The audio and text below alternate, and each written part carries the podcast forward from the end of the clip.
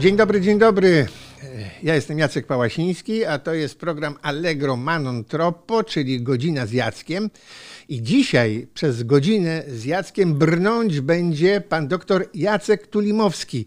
Dzień dobry, panie Dzień doktorze. dobry, panie redaktorze, dzień Pan dobry państwu. doktor Tulimowski wraz z doktorem Grzesiowskim stały się twarzą e, walki z COVID-em i stali się głosem rozsądku w tym niewiarygodnym chaosie, pandemonium, chciałoby się powiedzieć, związanym z COVID-em, który tak boleśnie dotyka nasz kraj, całą Europę i cały świat.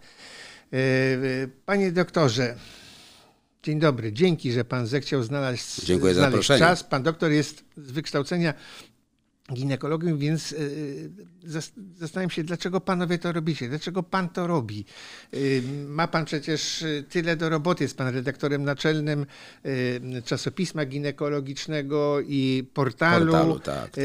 i ma pan gabinet i ma pan pełne ręce roboty, a jednak zdecydowali się panowie obaj poświęcić tak wiele czasu, no i stali się, jakby to powiedzieć, wyrocznią dla wielu Polaków. Znaczy odnośnie Pawła Grzesiowskiego, to jest to jego już przygoda od wielu lat. On zaczął w Ministerstwie Zdrowia, potem w innych dużych organizacjach rządowych pracować przy kontroli szczepień, przy w ogóle tych algorytmach szczepień.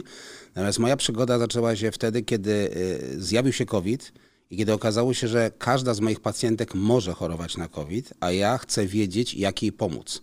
Jak jej pomóc, a wiedza jest bardzo ważna, bo e, z tej wiedzy wynika potem dalsze postępowanie, jeżeli chodzi o każdą osobę. Począwszy od osoby zwykłej dziewczyny, zdrowej, wysportowanej, skończywszy na kobiecie w ciąży i skończywszy na pani w okolice po 50 czy tak zwanej menopauzie. Każda z nich wymaga bardzo skutecznego postępowania, przede wszystkim skutecznego. Bo jak Państwo widzą i czytają, no dzisiaj z tego co wiem, Panie redaktorze, jest 33 tysiące, za- 33 tysiące zatestowanych osób. 33 tysiące. 33 tysiące oficjalnie. e, Oficja, pan- oczywiście, tak. mówimy o danych, danych tak zwanych governmentowych czy rządowych. Tak to, jest. To, to, to dojdziemy do tego, ale chciałem pana zapytać. e, Rzeczywiście 33 tysiące i, i, i setki zmarłych codziennie od wielu, wielu, wielu dni.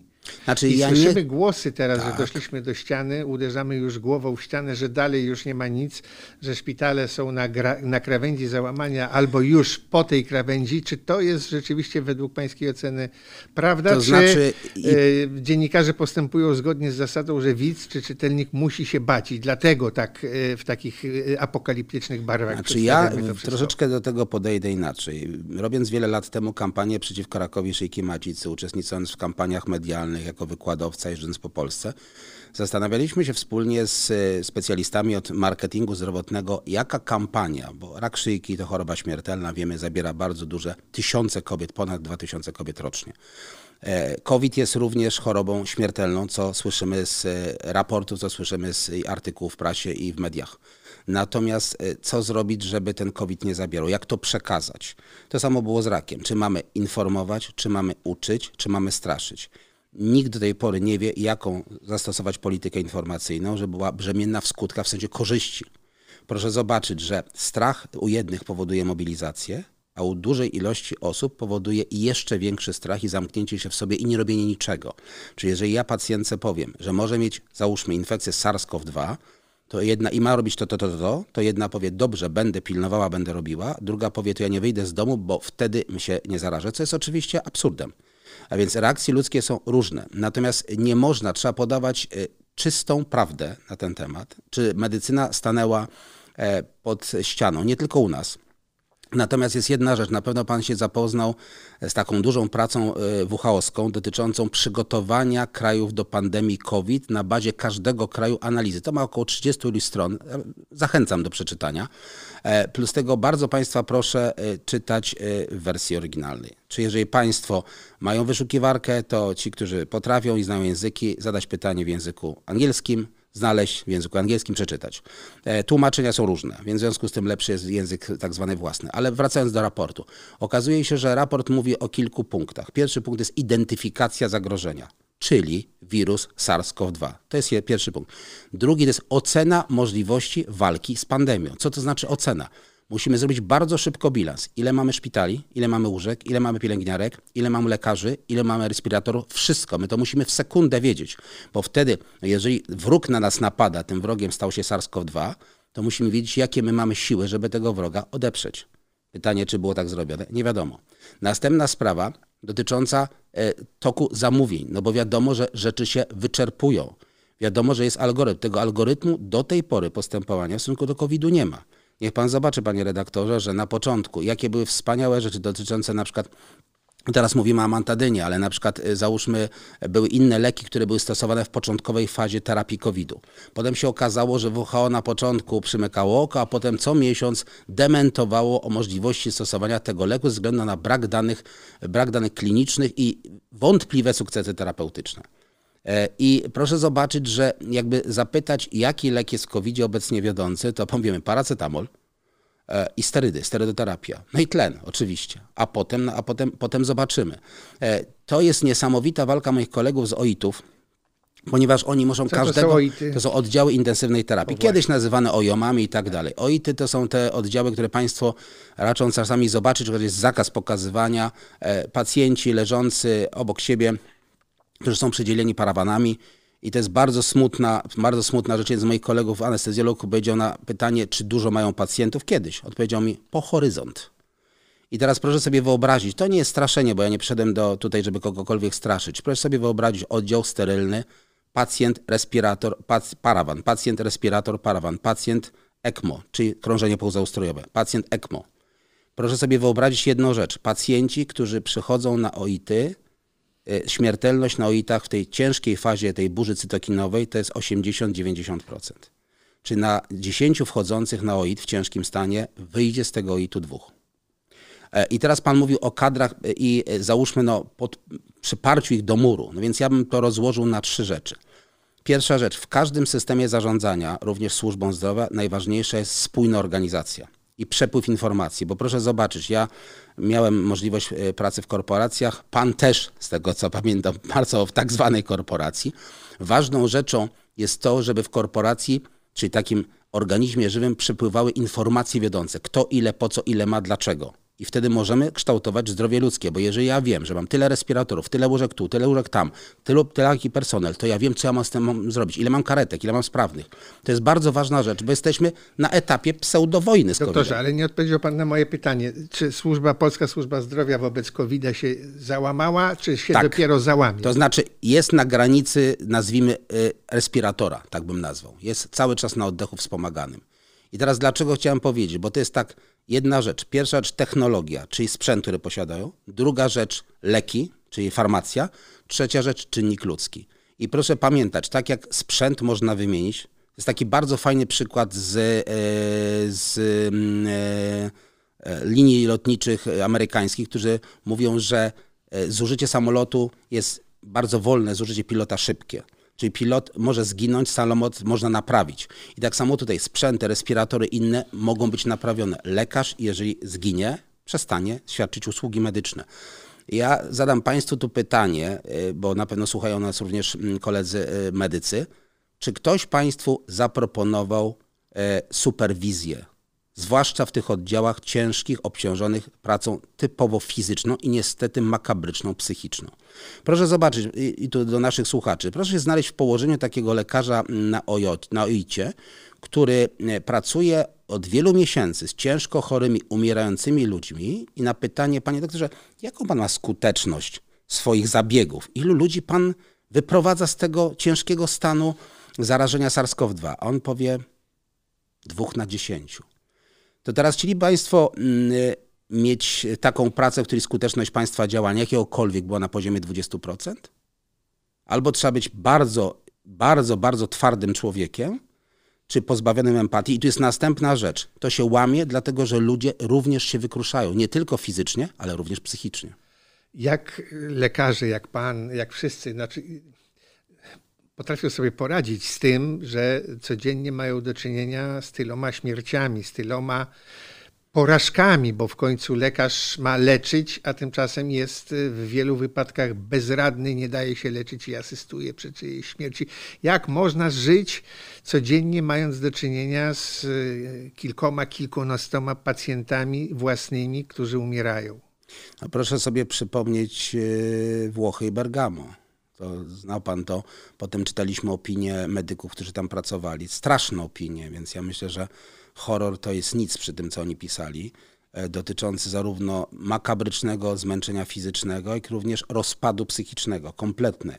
E, dlatego ja mówię o audytach. Ale właśnie dla... we Włoszech i w innych krajach często się mówi właśnie o tej sferze psychicznej, tak. o rozpadzie psychicznym, a w Polsce to no wygląda na temat tabu. Nikt, dlatego, panie Jacku, o tym, o tym mówię. Kto tym ludziom zapewni superwizję, kto tym ludziom zapewni to, żeby oni się mogli w cudzysłowie wypłakać. Bo proszę sobie wyobrazić jedną rzecz. Jak się zachowuje e, matka, która traci dziecko? Czasami do końca swojego życia jest w stuporze. Ona już nie istnieje. To teraz proszę sobie zobaczyć. Co prawda, lekarz nie traci dzieci, ale traci osoby, z którymi jest zaprzyjaźniony. Drodzy Państwo, ludzie na OIT-ach leżą czasami po kilka tygodni kilka tygodni, gdzie lekarze przychodzą, oglądają, rozmawiają, rozmawiają z nimi, trzymają ich za rękę. I niestety podświadomie wiedzą o tym, że możliwości dotyczące wyprowadzenia tej choroby, ze, tej, tej osoby chorej ze stanu choroby są nikłe, a śmierć niestety zbliża się nieuchronnie. E, są pacjenci, którzy, i tu właśnie mówimy o takich czynnikach ryzyka, bo ciągle mówimy o dystansie, o dezynfekcji, o maskach. Drodzy Państwo, na OIC leżą ludzie młodzi, to jest koniec. E, e, etos Bergamo, starsi ludzie, emeryci, schorowani, dawno się skończył z COVID-em. Tak samo zaburzenia e, węchu i smaku. Są obecnie takie postaci COVID-u, być może związane z szczepem brazylijskim, być może związane z szczepem południowoafrykańskim, których Państwo by się nie spodziewali, że objawy prodromalne, czy te, które się pojawiają na początku choroby, w ogóle zwiastują COVID. Ja miałem kilka pacjentek, które objawy COVID-u manifestowały postaci bólu śródbrzusza imitujących zapalenie trzustki. Więc drodzy Państwo, y, nie ma lekceważenia, nie ma książkowego. To nie jest choroba książkowa. Bo jak mamy naciśnienie tętnicze, to mamy konkretny algorytm. Jeżeli ciśnienie tętnicze skurczowe jest tyle, rozkurczowe jest tyle, ma Pan naciśnienie. Tu jest up to you, jak Pan chce. Pan może wybrać wszystko. Ale wracając do audytów. Ci ludzie, ja nie słyszałem od lekarzy, żeby mieli możliwości zasięgnięcia porady psychologa, czasami psychiatry. Oni wracają do domu. Ja myślę, że y, niestety ich straszą przez cały dzień i noc demony. Demony tych osób, które odeszły, bo ja pamiętam swoją pracę, kilkunaście, kilkanaście lat pracy w Instytucie Onkologii, w klinice ginekologii onkologicznej. Można zwariować, panie doktorze. Znaczy... I e, proszę mi uwierzyć, że nawet taki drobiazg, jak byli lekarze, którzy mieli nazwijmy pecha, no można nazwać to kolokwialnie pechem, że na ich dyżurach zawsze ktoś odchodził. To nie był ich pacjent, ktoś odchodził.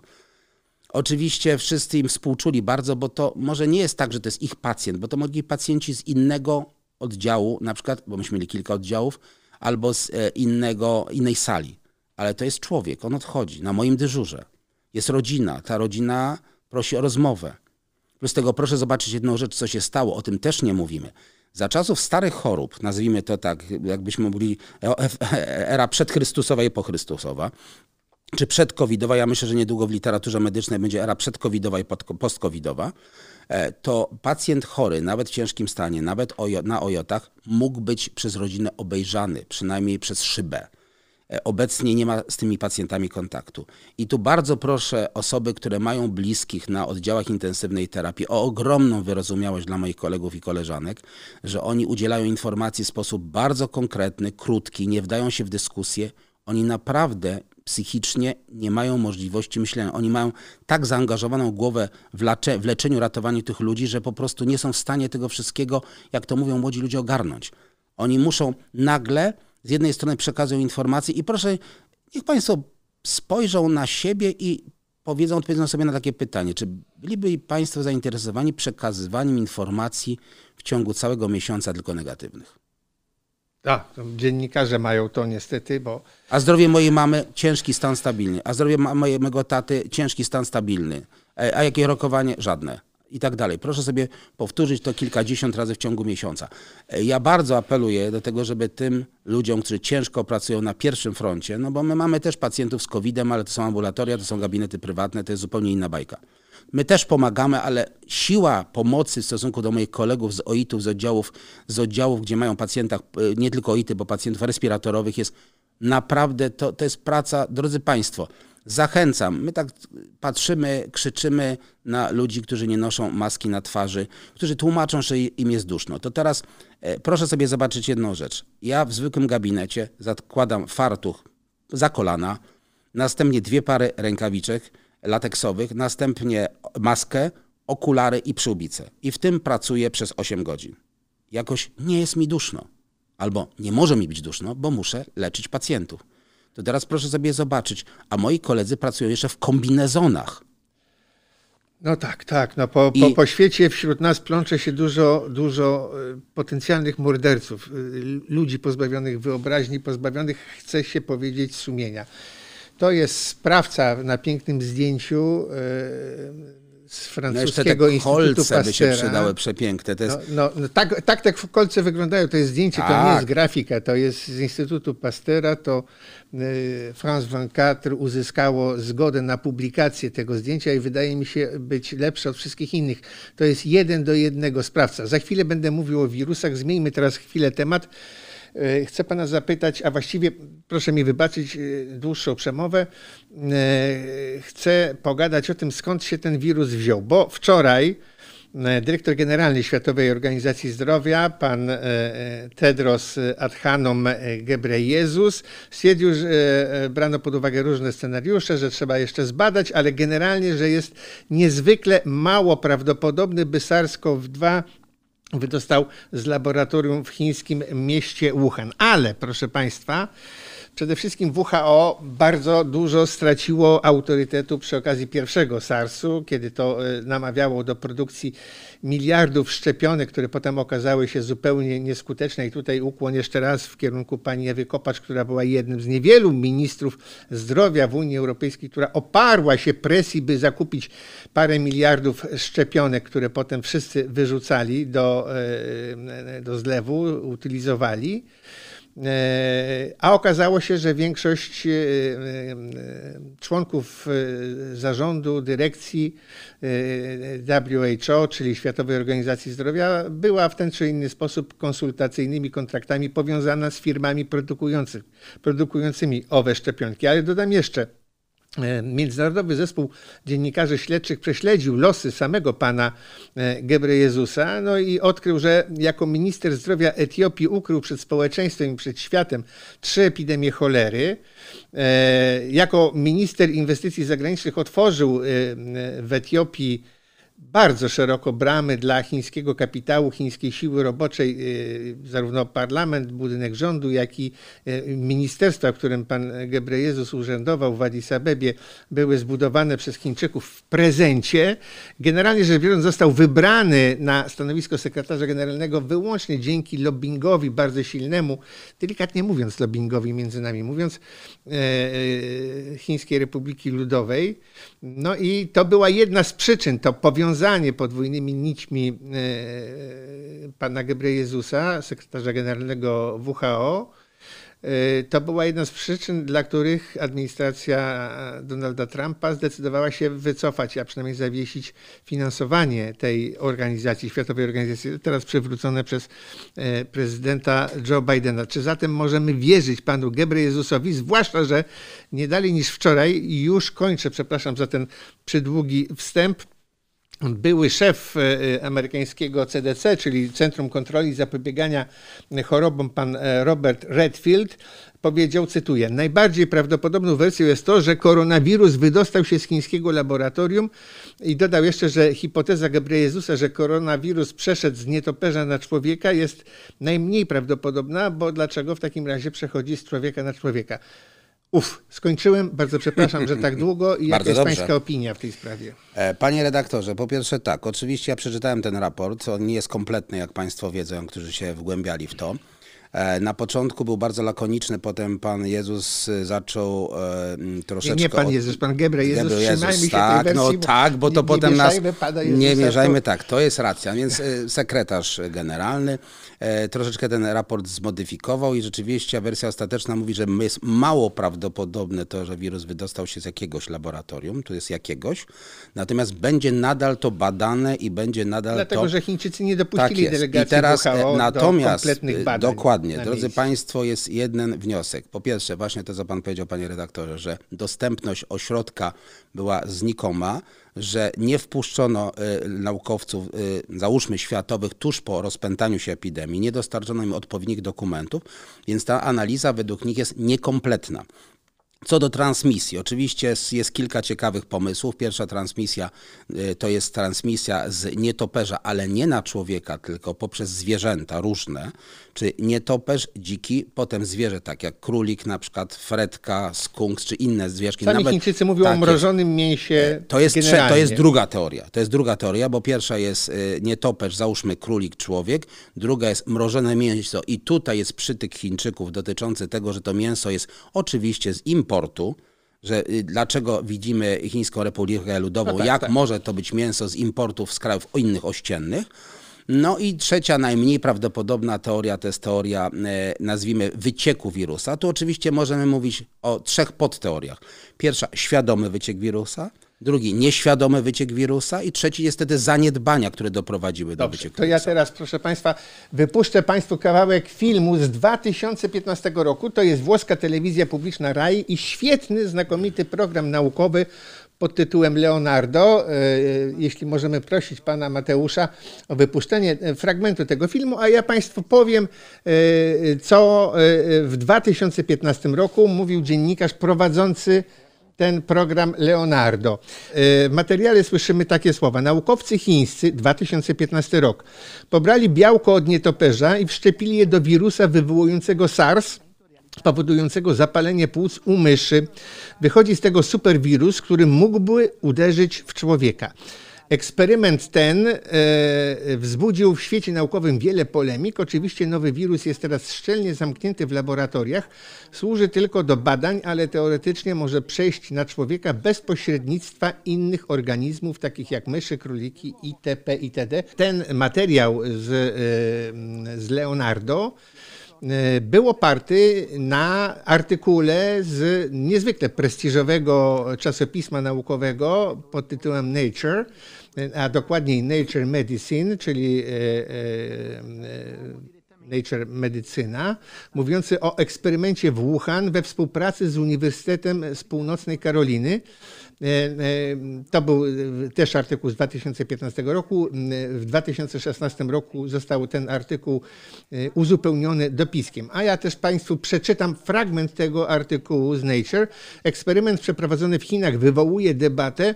Grupie naukowców udało się opracować chimerę, zmodyfikowany organizm przez przeszczepienie białka powierzchniowego koronawirusa znalezionego u nietoperzy dość powszechnego gatunku zwanego podkowcowate do wirusa wywołującego u myszy SARS, czyli ostre zapalenie płuc i dalej to właśnie molekuła zwana SHCO14, kontynuuje e, e, ten e, w artykule, pozwala koronawirusowi na przyłączenie się do naszych komórek oddechowych, wywołując syndrom chorobowy.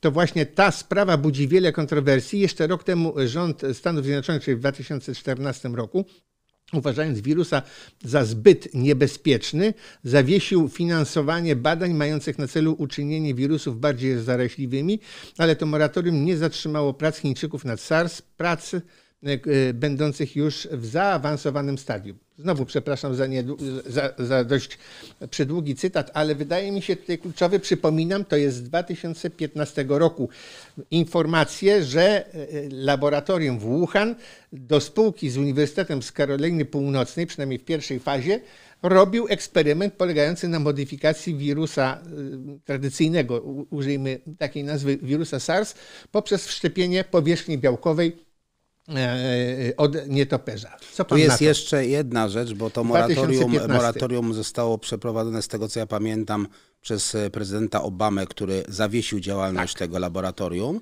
Czy wycofał I wycofał, tak, tak jest, to jest, to jest, to jest jedna rzecz. Natomiast wspomnijmy również taką, taki drobiazg, który, o którym wszyscy, którzy się tym interesują, wiedzą, kto wybudował to laboratorium. A wybudowali Francuzi. Więc e, sytuacja jest taka, że mm, e, proszę zobaczyć, że ta sprawa tego wirusa, tak jak e, obecnie krążący wirus po całym świecie, jest sprawą wielowątkową. Ja myślę, że to tak jak, przepraszam za porównanie, sprawa zabójstwa Kennedy'ego, że my chyba przez wiele lat nie będziemy w stanie dojść do tego, ilu było strzelców. Będziemy wiedzieć, że naprawdę prezydent zginął, bo to wiemy. Natomiast kto, jak, po co, dlaczego i z jakiego powodu nie wiemy. E, mamy teraz dwie rzeczy. Oczywiście bardzo ważną rzeczą jest wykrycie, czy to jest wirus naturalny. I proszę sobie wyobrazić. Podniosły jedna... się natychmiast głosy po tamtych artykułach, podniosły się natychmiast głosy. Nie, nie, przecież w każdym wirusie widać wyraźnie ślady manipulacji. Okazuje e, się, że niekoniecznie. Panie Jacku, ja panu odpowiem y, na to stwierdzeniem nie lekarza, tylko mojej znajomej e, weterynarz, która mi zadała takie pytanie. I e, niech pan posłucha, niech państwo posłuchają i spróbujemy sobie na nie odpowiedzieć. Jeżeli jest wirus, to wirus jest wirusem danego rezerwuaru, prawda? Czyli są wirusy, które robią bardzo wysokie temperatury, bardzo niskie, dużą wilgotność, małą wilgotność i tak dalej. Czy e, mamy duże epidemie grypy na pustyni? No chyba raczej nie. Natomiast w krajach o wilgotnym klimacie raczej tak. E, to proszę sobie odpowiedzieć na pytanie, jakie warunki lubi SARS-CoV-2? Zaraz do tego dojdziemy, bo, bo mamy. Wszystkie, wszystkie, jakie chcemy. Wszystkie, tak. Yy, I Dobrze, to, to, to było pytanie tej mojej znajomej. Jak to ma być wirus naturalny, który nie ma naturalnego środowiska? On się zagnieżdża tam, gdzie chce i tam, gdzie chce działa. Pytanie traktuję jako otwarte. Proszę sobie odpowiedzieć na to pytanie e, samemu. My postaramy się z panem e, redaktorze odpowiedzieć na to, chociaż po trochu. No. Dobrze, drodzy państwo, to ja jeszcze raz przeproszę, ponieważ tutaj przydługi wstęp. Y, żebyśmy sobie oczyścili przed pole, ponieważ mało kto, szczerze mówiąc, y, nie będący fachowcem, wie, co to jest wirus. To ja Państwu powiem w krótkich żołnierskich słowach, co to jest wirus. Wirus, nazwa pochodzi od łacińskiego słowa wirus, co oznacza jad, truciznę ewentualnie, jak Państwo wolą, ale generalnie na polski się lepiej tłumaczy jako jad. I to są, proszę Państwa, małe kropelki kwasu, które nie parują, a nie parują dlatego, bo mają otoczkę zwaną kapsydem. No, ale o, o, taki domek. Taki domek, tak, taką, to, taką otoczkę. No tak. Państwo, ta otoczka, bo tu w środku mamy kwas, proszę Państwa. E, I na tym, e, e, na tej otoczce, na tym kapsydzie, ten nasz ma te wypustki, które tutaj widać dość wyraźnie, które upodabniają go do korony i stąd nazwa. Wirusy, proszę Państwa, mają to do siebie, że nie bardzo wiadomo, czy to są organizmy żywe, czy nie. Dlaczego? Dlatego, że mają e, e, cechy obydwu. E, nie są zdolne do rozmnażania się i do funkcjonowania, do istnienia poza komórką swojej ofiary. Żeby egzystować, muszą przedostać się do jej organizmu i na niej żerować, i dzięki tej E, komórce, na której pasożytują, mogą się też rozmnażać. Nie mają struktury komórkowej, nie mają własnych układów metabolicznych, więc teoretycznie nie są organizmami, ale jednocześnie mają niektóre cechy organizmów żywych, ponieważ mają na przykład zdolność do reprodukcji. Mają geny, i co do naszej rozmowy może szczególnie istotne, podlegają ewolucjom i mutacjom. A co to za kwas ten w środku, proszę Państwa, który tyle e, kłopotu robi? A no cóż, to jest jeden z dwóch kwasów, jeśli chodzi o wirusy. To jest albo RNA, czyli kwas e, rybonukleinowy, który z rybami nie ma nic wspólnego. E, I wtedy takie wirusy są nazywane wirusami RNA po prostu, albo też mają kwas DNA, czyli dezoksyrybonukleinowy, też z rybami nic wspólnego nie mają. I wtedy takie wirusy są nazywane po prostu wirusami DNA. I ten kwas, proszę Państwa, to jest klucz do wszelkiego życia na naszej planecie i prawdopodobnie poza nią, ponieważ właśnie w RNA i DNA zawarte są informacje potrzebne do wytworzenia potomków, czyli do rozmnażania się. Ale przypominam, wirusy są całkowicie zależne od żywych komórek innych stworzeń i do rozmnażania się wykorzystują elementy komórki będące ich żywicielem. No i y, niestety y, robiąc to, robią dużą krzywdę e, każdej komórce, w tym i naszym komórkom. Na zakończenie jeszcze dodam, proszę Państwa, co jest może istotne, a Pan doktor to oczywiście wie, to ostatnie zdanie, e, jeszcze raz przepraszam za przydługi no, bardzo, bardzo dobrze, Panie że wirusy są wszędzie. Na biegunie jednym i drugim, są na pustyni Atakama, gdzie nigdy nie pada, gdzie, gdzie, gdzie nie ma bakterii praktycznie, ale wirusy są że wirusów jest w ekosystemie znacznie więcej niż wszelkich innych e, organizmów razem wziętych. E, e, roślin, zwierząt, cokolwiek Państwo sobie zamarzą, jest ich nawet więcej niż bakterii, proszę Państwa. A bakterii jest na tyle dużo, że w ciele dorosłego człowieka potrafią ważyć 6 kg, a wirusów jest znacznie, znacznie więcej. Więc kiedy Państwo stają na wadze i mówią, och, ale ja ważę, to proszę odjąć 6 kg, 6 kg to są bakterie, więc to się nie powinno liczyć. O, y, tyle gadałem i Nie, no bardzo proszę, dobrze. Mnie, proszę mnie poprawić. Znaczy, jeśli panie redaktorze, jedna palnąłem. rzecz. y, Jednoniciowy wirus RNA. W związku z tym No tak, tak. o tym, że są również czasami dwuniciowe wirusy. Bo jednoniciowe nie mają tego, y, jakby to powiedzieć, mechanizmu, który pozwala y, na kontrolę. Tak jest. Y, Po w związku z drugie, łatwiej koro- tak. mutują. Po drugie, DNA koron, oczywiście, mutują wolniej. Po drugie, ważna sprawa, y, te, te korona, ta korona to są te wypustki czy receptory, receptory, którymi wirus się e, przyczepia do danego organizmu i ze względu na to, że jest w naszym organizmie taki bardzo ładny receptor, który się nazywa ACE2, on jest niestety w tkankach typu płuca, nerki, wątroba. Ten wirus z tymi kolcami się do niego bardzo ładnie dokuje, a potem zaczyna replikację. No Właśnie, niech pan nie używa zbyt y, skomplikowanej te, y, y, terminologii. Chciałem powiedzieć, ta otoczka jest z, z białek. Z Tak, białka, z białek, białka. a na zewnątrz są takie kolce. Też wypustki, Czyli takie też- jakby też- haczyki. też I tak. teraz te haczyki służą do tego, żeby po dostaniu. I teraz bardzo ważna One i sprawa. bez haczyków potrafią na, Też. nabroić. Tylko, że teraz jedna rzecz, drodzy Państwo, bo to zresztą wrócimy do tego, ale y, proszę zobaczyć. Kiedyś było tak, że na początku po Wuhan mówiliśmy o tym, że powinniśmy y, myć powierzchnię, myć ręce, sterylizować wszystko i tak dalej. Teraz wiemy, że oczywiście dezynfekcja, maska i dystans jest ważny, ale wirusy nie przenoszą się z powierzchni. Czyli były testy, Znaczy przenoszą się mało, nie mówmy tak, tak, nie, nie kategorycznie. przenoszą się z powierzchni, bo były testy, które y, potem po dotknięciu powierzchni przez osoby nawet chore, były te wirusy potem izolowane i próba była hodowli. Okazało się, że nie udało się tego zrobić, ale nadal musimy pamiętać, że powierzchnia jest źródłem wirusa. Proszę jest, tak, właśnie. Bardzo chciałbym, żeby ten przekaz się tego. Proszę nie lekceważyć dezynfekcji powierzchni, klamek, Tak e, jest. e, Tylko też, innych rzeczy. Drodzy Państwo, stopniowo, bo proszę pamiętać, że mamy teraz bardzo dużo atopowego zapalenia skóry przez nadużywanie środków dezynfekcyjnych. Są pewne rekomendacje, na stronach odsyłam, jak często należy takie procedury robić i czym. I proszę pamiętać, że wszystkie płyny do dezynfekcji rąk po umyciu mydłem, żeby wirus został inaktywowany, muszą mieć alkohol powyżej 70%. 65, Tak jest, ale generalnie 70%. Ale czy mydło samo nie wystarczy? Wystarczy samo mydło. Wystarczy, ale mycie musi być zgodne z instrukcją mycia. Ale wracając do wirusa, dlaczego? Właśnie, bo on jest bardzo groźny, ale jednocześnie niezwykle łatwy do zniszczenia. Tylko od naszej głupoty zależy to, czego z, że go nie zniszczymy, kiedy rzeczywiście coś Ja takiego... wrócę do tego, co widzimy na ulicach. Jadąc do pana redaktora, widziałem oczywiście ludzi, którzy noszą nonszalancko Tak. maski e, na brodzie. Ja mam oczywiście, proszę mnie nie ganić za taki apel, to jest apel taki bardziej fake newsowy, że jeżeli e, to, co pan na początku powiedział, że ci ludzie postępując niemoralnie, e, narażając inne osoby na możliwość infekcji, potem ciężkiej choroby, włącznie ze skutkiem śmiertelnym, to ja zachęcam, mówiąc oczywiście złośliwie i, i, i kolokwialnie, wszystkich moich znajomych chirurgów operujących, żeby od jutra operowali bez masek. Niech pan na miłość boską tego nie mówi, bo ktoś to weźmie poważnie. E, Ale nie, nie, nie. dlaczego? Tfu, tfu, tfu, tfu. Ale widzi, panie redaktorze, bardzo się cieszę za taką reakcję. Dlatego, że my jako medycy mamy przestrzegać pewnych norm. Jeżeli prosimy jako medycy, żeby pacjenci i ludzie przestrzegali tych samych norm, bo e, wojnę toczymy wspólnie. My jako lekarze, pan jako dziennikarz, bo też nam pan pomaga w tym i zwykli ludzie. Jeżeli nie będziemy konsolidować, i to jest przyczyna niestety czasami złych relacji związanych z namnażaniem się tego wirusa, nieprzestrzeganie kolejnych, kolejnych zasad. Wszystko jedno, czy wydanych przez GIS, czy wydanych przez GIF, czy wydanych przez ministra zdrowia, je są nierespektowane. Ale wracając do wirusa. Wirus się przenosi głównie drogą chmury kropelkowej w czasie oddychania. Dlatego dystans, żeby zminimaliz- zminimalizować ten aerozol, który wydalamy. I teraz, drodzy Państwo, on się dostaje głównie przez nosogardło.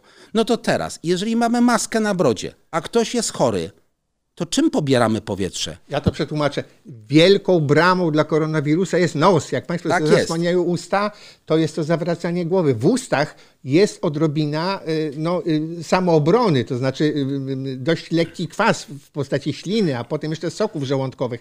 Innymi słowy, najłatwiej przez nos, więc niezasłanianie nosa jest największą Panie głupotą, redaktorze, jaką ale można niech zrobić. pan zobaczy, bo ktoś powie, a, redaktor Pałaciński, doktor Tulimowski znowuż opowiadają dziwne rzeczy. Skąd pobieramy wymazy w czasie COVID-a? Z nosogardła i tylnej ściany gardła, czyli tak jak wędruje strumień powietrza w czasie oddychania nosem. Więc drodzy Państwo, noszenie maski na brodzie to jest nonszalancja I na tym skończę, To bo pod- słowa się cisną innego Nie, kalibru. Cisną się innego kalibru i słusznie się cisną, dlatego że jeżeli mamy rozprzestrzenianie się tak gwałtowne wirusa, to dzięki tym ludziom, no. I teraz Dzięki proszę zobaczyć. ludziom, którzy lekceważą. E, drodzy Państwo, Zdrowie, takie, że własny pies ich drapał, ale y, y, reszty społeczeństwa i przede wszystkim pracowników służby zdrowia, tych bohaterów, którym nigdy dość szacunku i nigdy dość hołdu za to, co oni robią. to znaczy jedna rzecz, drodzy Państwo, jeżeli moi koledzy na pierwszej linii frontu ulegną zakażeniu przez nonszalancję pacjentów, to pytanie, kto Państwa będzie leczył. Też No, pozostawiam to bez odpowiedzi. Proszę tak. patrzeć na to chociażby w sposób egoistyczny, że Państwo by chcieli, żeby ktoś mógł się Państwem zająć, żeby był ktoś musi być zdrowy. Dobrze, panie doktorze, lecimy dalej z tematami, bo jest ich mnóstwo, a, a, a czas leci nieubłaganie. Trochę newsów, proszę państwa. Wczoraj Al Jazeera podała, e, za rok wszystkie obecne szczepionki będą nieaktualne, ponieważ O. wirus tak zmutuje, że, że one będą już nieskuteczne. Prawda czy fałsz, tak? Prawda czy fałsz? E, po pierwsze, panie Jacku, i prawda, i fałsz. Czy nie chcę, ale muszę. A mianowicie, dlaczego? Dlatego, że e, dyrektor e, naczelny Pfizera e, w wywiadzie dla chyba CB News czy NBC News kilka dni temu powiedział, że trwają badania i już jest uruchomiona tura 144 ochotników, którzy zostali zaszczepieni dwoma dawkami szczepionki Pfizera i teraz będą doszczepiani trzecią dawką przypominającą. Już w takim razie proszę mi pozwolić. Brytyjczycy zdecydowali, że od września będzie stosowana trzecia dawka dla osób powyżej 70 roku życia, właśnie po to, żeby zapobiegać e, możliwości zarażenia się którąś kolejną Tak mutacją. jest. I teraz y, zadano dyrektorowi Pfizera pytanie, po co? Why? Dlaczego pan to robi? On mówi, że badanie ma na celu uodpornienie ludzi na szczepy nowej generacji, czyli Brazylia i y, RPA. Po drugie, według ich wyliczeń, bo proszę pamiętać o tym. Ale my mamy tutaj głównie brytyjski tak, jeszcze, tak, jeszcze mam, Brazylia ale, do nas jeszcze nie No ale jak dojdzie jeszcze Afryka Południowa, będzie ciekawie, a Polacy lubią odwiedzać te kraje, więc e, bardzo proszę, żeby nie przywodzić w prezencie oprócz zdjęć e, w iPhone'ie to, to wirusa gdzie indziej. No. Natomiast o cóż chodzi? Chodzi o to, że mm, dyrektor e, Pfizera powiedział, że z wyliczeń matematycznych może być tak, że po trzeciej dawce odporność wzrośnie 10 do 20-krotnie w stosunku do osób po drugiej dawce. Czy to jest prawda? Nie wiemy, badania trwają. E, Badanie się rozpoczęło już. Natomiast gorszą rzeczą, którą powiedział, znaczy gorszą i nie gorszą, powiedział, że mm, e, szczepionka przeciwko SARS-CoV-2 czy COVID-19 może stać się szczepionką like grypowa. Że ze względu na to, że koronawirus może mutować, tak jak wirus grypy, bo drodzy Państwo, ja ta, taki krótki w- trend, a mianowicie y, szczepią się Państwo na grypę? Nie wiem, być może tak, być może nie. E, dlaczego te szczepy są nazywane? Bo każdy z nich ma nazwę. Hongkong, Birma, na przykład Pekin i tak dalej, bo tam je wykryto. Jak to działa w sensie produkcji szczepionek przeciwko grypie? Wiemy, gdzie jest źródło. Wiemy, jakie są kierunki wiatrów. Już upraszczam bardzo. Wiemy, kiedy ten wirus przedostanie się w Europie.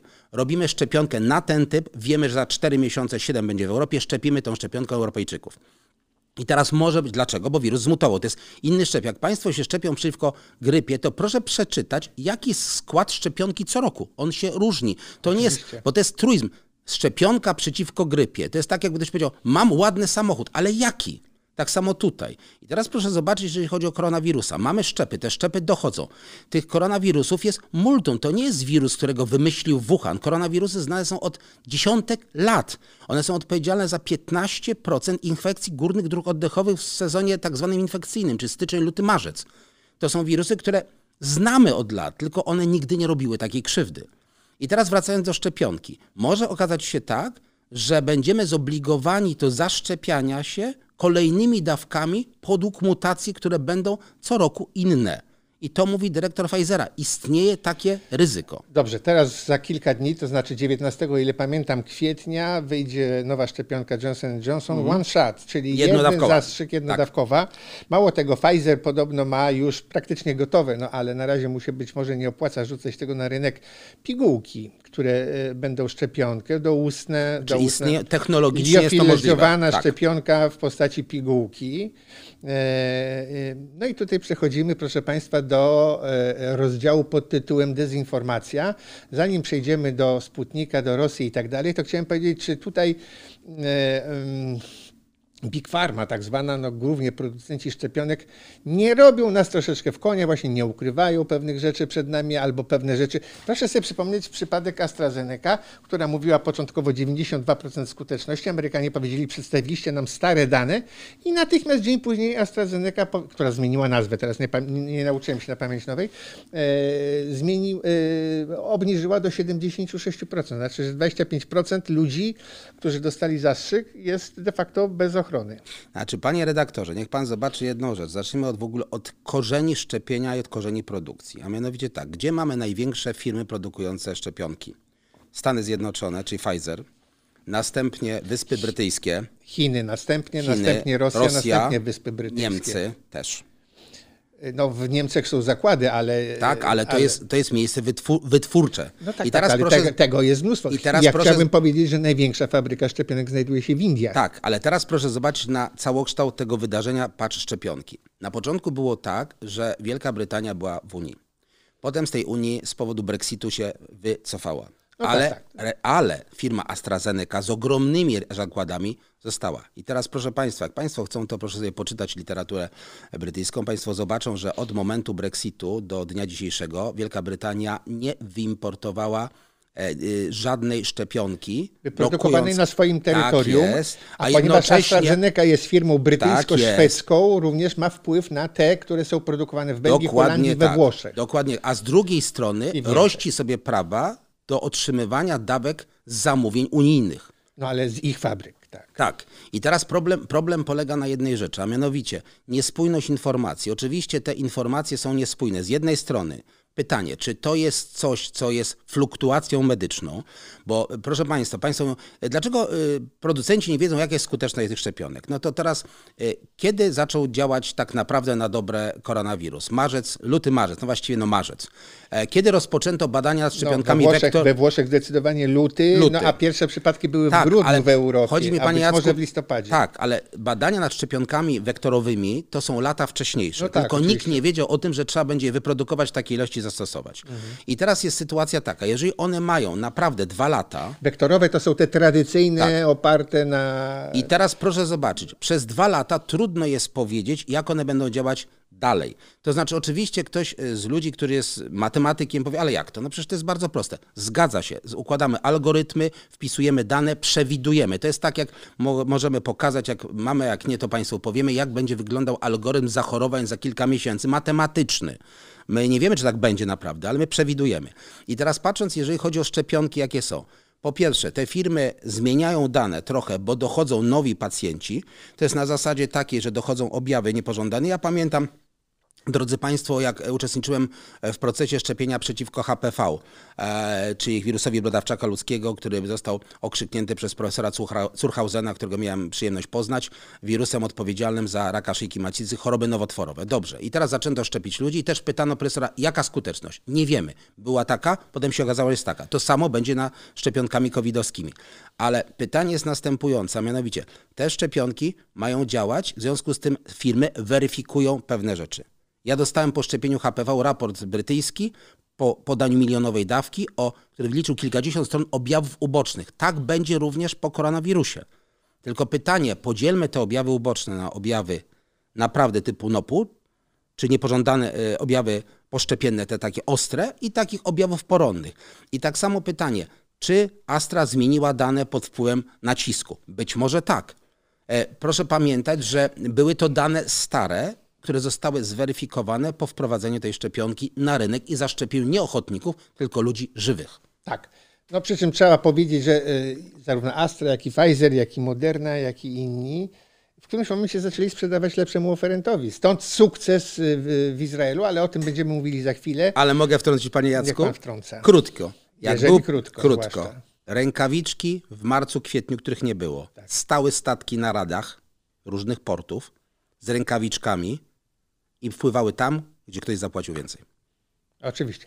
No niestety, y, prawa rynków tak y, działają. A teraz porozmawiajmy jeszcze właśnie, nie wiem, Sinovac w Chinach chyba działa, nie? Bo tam jednak, e, plus jeszcze oczywiście te zarządzenia, które powodują natychmiastowy lockdown, e, gdziekolwiek się pojawia i tak dalej, działa. To znaczy... E, co do Sputnika, mm. nie ma przeprowadzonych badań klinicznych nie, zgodnie z regułami WHO i EMA, czyli Europejskiej Agencji do Spraw Lekarstw. Leków, tak. Mhm. Ale właściwie z żadnego kraju nie nadeszły sygnalizacje, że Sputnik y, VAX, czyli Sputnik V, powoduje jakieś skutki uboczne, czy że jest nie, y, nieefektywny. No i tutaj mamy do czynienia z tym, że tak. W Rosji, y, proszę Państwa, zaszczepiono niespełna 10% obywateli, a Rosja wszędzie, gdzie może, oferuje ten swój Sputnik V ponieważ Sputnik V jest czymś w rodzaju konia trojańskiego. W ten sposób można penetrować do różnych krajów Unii Europejskiej Oczywiście. i robić różne inne cuda. Czy y, za tą Wszyscy wiemy, proszę Państwa, wszyscy wiemy, że zarażamy się przez to, że mamy sieć komórkową 5G, no a y, wszystkie szczepionki zawierają ten mikrochip, dzięki któremu Bill Gates może kontrolować y, nasze odruchy i wszyscy staniemy się gejami. To wszyscy wiedzą. I czy takie informacje, panie doktorze, to głównie z Rosji pochodzą, czy to jakoś czy, samorzutnie wymyślamy takie pan, rzeczy? E, proszę pamiętać, panie redaktorze, o jednej rzeczy. Ja bym szczepienia podzielił na trzy, trzy jakby warianty. Pierwszy wariant to jest dla dobra człowieka i ludzi, bo ratujemy istnienie ludzkie, bo chcemy, żeby nasi koledzy, znajomi, jak i wszyscy ludzie na świecie nie umarli na tą chorobę, ale nie stali się kalekami. Tutaj, drodzy Państwo, jedno krótkie zdanie. Przechorowanie COVID-a to jest jedno. 15 do 20% ludzi post-covidowych wyjdzie z ciężkimi powikłaniami, które spowodują kalectwo ich osób do końca życia. To tylko taki krótki trend. I teraz to jest jedna zasada, chcemy ratować ludzi. Natomiast druga zasada to jest, jak to mówi mój znajomy, biznes. I teraz proszę pamiętać, że uzależnienie od dawek, na przykład jeżeli ja jestem producentem najlepszych katalizatorów do samochodów i uzależniam pół świata od moich katalizatorów, to rządzę całym światem. Zresztą Bruno Schulz, e, zna, zna, zna pan Bruno Schulza, czy fistaszki, powiedział, e, powiedział e, Snoopy, kto rządzi miską, ten rządzi całym światem. I proszę, Charles Schulz, Bruno tak Schulz to jednak zupełnie Charles Schulz, inna przepraszam, osoba. Tak, Charles Schulz. I proszę, proszę zobaczyć jedną rzecz, że uzależnienie od dostaw szczepionki, zwłaszcza to, co powiedział dyrektor Pfizera, możliwości corocznego doszczepiania, to są makabryczne, po pierwsze, systemy związane z finansami, a po drugie, jeżeli nie dostarczymy szczepionki, zwiększymy śmiertelność. A kto z nas by nie chciał dostać szczepionki, wiedząc o tym, że za niezaszczepienie może skutkować chorobą ciężką i yy, zejściem śmiertelnym? Widzą Państwo, jakie niebezpieczeństwa grożą ludzkości? To następne pytanie. Yy, jeżeli wiemy dzisiaj, że tylko w 76% AstraZeneca jest Y, albo jak ją nazywają, AstraZenka. Miał pan kiedyś Astrę? No, nie, nie miałem Astry, jeździłem e, Vectrą. Vectrozenka, dobrze. Vectrazenka była lepsza, duży bagażnik. AstraZeneca mówi, że 76%, to teraz y, jak poznać, czy zadziała? Jeżeli ktoś ma y, po szczepieniu, nie wiem, gorączkę, osłabienie i tak dalej, czyli taką reakcję poszczepionkową, to znaczy, że zadziałała, a znaczy, jak nie ma, to znaczy, że może nie e, zadziałała? Panie Jacku, Jest taka zależność? Znaczy i tak i nie, dlatego, że proszę zobaczyć, zobaczyć, ja myślę, że, że się wszyscy ze mną zgodzą, że my się dopiero uczymy tego wirusa. To znaczy, nie możemy powiedzieć w ten sposób, proszę zobaczyć, ile artykułów popełnia pan profesor Simon, e, pan doktor Dzieciątkowski, pan profesor Filipiak i tak dalej, doktor Grzesiowski. My cały czas siedzimy, cały czas coś się zmienia. Państwu powiem z mojej działki. Jak e, przygotowałem duży wykład na temat e, koronawirusa u kobiet ciężarnych i sposobów porodu, który był oparty głównie na materiałach z Wuhan, bo innych nie było to oczywiście y, było napisane, że prosimy się nie obawiać, kobieta chora na COVID w trakcie ciąży, w czasie porodu nie ma transmisji pionowej. Co to jest transmisja pionowa? To jest przejście wirusa z matki do dziecka Niestety przez ma, łożysko. Przez łożysko. A teraz ma 4 do 7%. I proszę zobaczyć, my się uczymy z miesiąca na miesiąc. Więc w związku z powyższym jest sytuacja taka, bo tutaj pan, ja na pewno chcę e, jakby podświadomie zadać pytanie, dobrze, no bo był bardzo duży boom dotyczący odczynów poszczepiennych po AstraZeneca. E, na czym to polega? No to proszę zobaczyć. Porównajmy sobie dwie grupy. Grupę zerową szczepioną, czyli lekarzy, personel medyczny jakikolwiek. My jesteśmy dość często szczepieni. Po pierwsze, szczepilibyśmy się, szczepiliśmy się dawien, dawien na żółtaczkę typu B czy HBV. E, potem dawki przypominające, potem szczepienia na grypę, przeciwko grypie, przepraszam, e, i tak dalej, i tak dalej. Czy my ze szczepionkami jesteśmy obeznani? Wiemy, jakie mają objawy uboczne, wiemy, że może boleć ręka, mogą być bóle mięśniowe, temperatura, osłabienie i tak dalej. Traktujemy to jako normalne efekty poszczepienne. Natomiast grupy podat zero, czy ta pierwsza grupa, to są ludzie, którzy bardzo rzadko byli szczepieni, czasami 10-15 lat temu. I dla nich każdy objaw poszczepienny jest objawem przerażającym i porażającym. Ja się nie dziwię tym ludziom, że bardzo się denerwują, jak nagle dostają obrzęku ręki, bólu mięśniowych, parestezji dłoni itd., tak itd. Tak czy to świadczy o tym, że szczepionka działa? E, niekoniecznie, niekoniecznie. Proszę zobaczyć, myśmy tutaj zastanawiali się nad jedną rzeczą. Dlaczego są osoby, które e, pierwszą i drugą dawkę przeszły w sposób w miarę łagodny, a są takie, które przeszły pierwszą łagodnie, drugą bardzo ciężko? Ja nie mówię, bo zaraz Państwo wiedzą, tak, ale są osoby, które zmarły po drugiej dawce. Ta szczepionka zabija, to zaraz za chwilę o tym, czy ona zabija. Natomiast sytuacja jest taka, że e, okazało się, że jest możliwe, że te osoby, które przeszły po drugiej dawce objawy niepożądane, bardziej nasilone, mogły przejść y, za infekcję covidową bezobjawową wcześniej. Bo proszę zobaczyć, wszystkie zmiany dotyczące papierologii, jak to się ładnie nazywa, przed szczepieniem COVID, nie mówią o tym, żeby testować pacjentów. Czy jeżeli ja, załóżmy, panu bym zaproponował szczepienie, wiem, panie Jacku, że pan już jest e, po pierwszej dawce, czy po chrzcinach związanych z pierwszą dawką, to jeżeli na przykład przyszedłby pan dzisiaj na szczepienie pierwszą dawką, ja bym pana dokładnie wypytał pana choroby, dokładnie o leki, e, zmierzył ciśnienie, tętno, saturację i tak dalej, i tak dalej, ale, ale nie, robił testu. Ależ tak. oczywiście. W związku z tym otrzymałby pan szczepionkę. Czy pan to przechorował? Pan może być, e, panie doktorze, no nie, no nie, no nie miałem żadnych objawów takich, które mi się kojarzyły z infekcją e, SARS-CoV-2. E, a być może były. I teraz te osoby mogą reagować, ale to wszystko jest tygiel, do którego spływają informacje. Jest taka, taki portal e, G, G, G, znaczy nie mieć G-Farmu. Jest taki portal GMED, który jest portalem zrzeszającym lekarzy świata. I tam, e, ja jestem na tym portalu i tam co chwilę spływają informacje od lekarzy z całego świata o objawach. No ostatni dzisiaj przeczytany, czy szczepienie przeciwko SARS-CoV-2 powoduje zaburzenia menstruacji, pyta lekarz z Izraela. Bo ma takie pacjentki, które po szczepieniu przeciwko COVID-owi zaczęły mieć nieregularne miesiączki. Drugi pyta, czy przechorowanie powoduje zaburzenie miesiączkowania. My naprawdę o tym nie wiemy. Te pytania spływają do serwerów tych ogromnych organizacji i potem CDC, potem, potem te wszystkie y, organizacje, głównie CDC, proszę pamiętać, to organizacja z tradycjami, ona powstała w 1946 roku. To naprawdę to jest bardzo dużo lat dobrej roboty i oni potem wydają oświadczenia. I proszę pamiętać, te oświadczenia są dla nas wiążące, ale wracając do szczepionki, ona naprawdę nie zabija, to znaczy ja mówię o takim prostym działaniu. Dostał pacjent dwa zastrzyki, zmarł. Proszę pamiętać, był kiedyś taki bardzo głośny przypadek młodej kobiety, która po szczepieniu na HPV, ja nawiązuję do szczepienia, zmarła. Oczywiście na Wyspach Brytyjskich rozpętała się burza, że szczepionka zabiła młodą osobę. Potem po rozlicznych badaniach pośmiertnych okazało się, że e, młoda dama miała nierozpoznaną chorobę krwi. Nie pamiętam, czy szpiczaka, czy chłoniaka.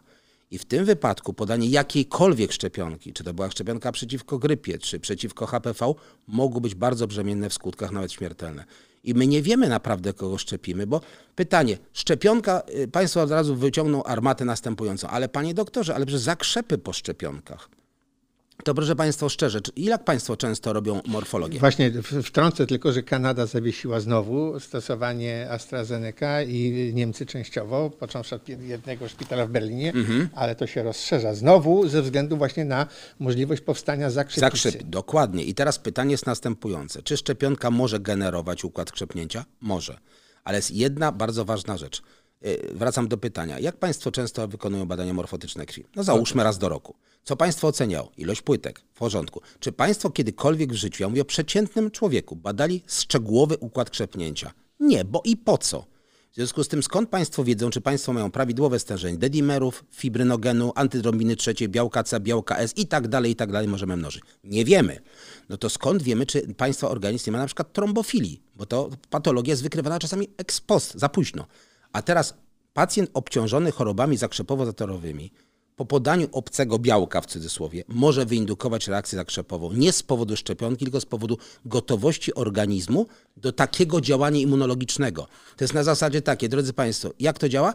To proszę dać e, fistaszki e, pacjentowi, który ma alergię na fistaszki. To Państwo zobaczą, jak działa alergia. No. Właśnie, właśnie, właśnie tak jest. Ja jeszcze tylko dodam, bo to jest dość istotna informacja, że w normalnych warunkach Pfizer i Moderna kosztują od 14 do 16, nawet 18 euro za dawkę a AstraZeneca kosztuje około dwóch. Także to, I to jest, jest to, co pan, panie redaktorze, bardzo ważnego powiedział. Drodzy państwo, bo był taki element, że niektóre kraje wycofywały się z Pfizera. A dlaczego się wycofywały? Z bardzo przykrych rzeczy, przykrych finansowych, dokładnie tak. Bo e, znaczy finansowych, ekonomicznych, medycznych i tak dalej. I teraz proszę sobie tak, jest, są państwo decydentem no, strukturalnym. Łańcuch transportowy przy tak, minus ale, 70 znaczy nie, nie, to jest redaktorze, ja, ja pomijam, pomijam te łańcuchy transportowe. Pomijam, no nie, no nie można pomijać też, tego w Afryce. Tak, no, tak, tak, tak, ale patrzę na jeszcze jedną prostą rzecz. Czy jakby pan miał dane pieniądze, a chce pan mieć samochody jeżdżące, to wolałby pan kupić 1000 czy 200 mają jeździć, więc wolę tysiąc. I tak samo oni sobie wyliczyli, jeżeli możemy zaszczepić szybko tysiąc osób, to jest ten wariant, proszę, drodzy Państwo, na dzień dzisiejszy Wielka Brytania zaszczepiła chyba 41% populacji, Stany chyba 36%, Europa więcej, 12%. Więcej. Zaraz będziemy o tym mówić. Mam nadzieję, że zdołamy dojść, bo czas po prostu jakoś strasznie. Y, y, co jakiś czas pojawiają się rewelacje o tym, że różne leki, na przykład prezydent Trump doradzał picie płynu żrącego który zabije koronawirusa, a e, nie dalej niż wczoraj Facebook zamknął konto wenezuelskiego dyktatora bolszewickiego Nicolasa Maduro, e, dlatego że on na swoich stronach e, radził pić wywar z tymianku. W związku z tym chciałem zadać pytanie, panie profesorze, czy wywar z tymianku po powoduje biegunkę, czy, czy jakieś inne znaczy, ja y, uważam, że jestem zwolennikiem medycyny opartej na faktach. To proszę tutaj w tym wypadku nie mówić, że deprecjonuję y, na przykład ziołolecznictwo i zioła, bo cała medycyna tybetańska i chińska oparta jest na ziołolecznictwie i naprawdę ma tysiące lat tradycji.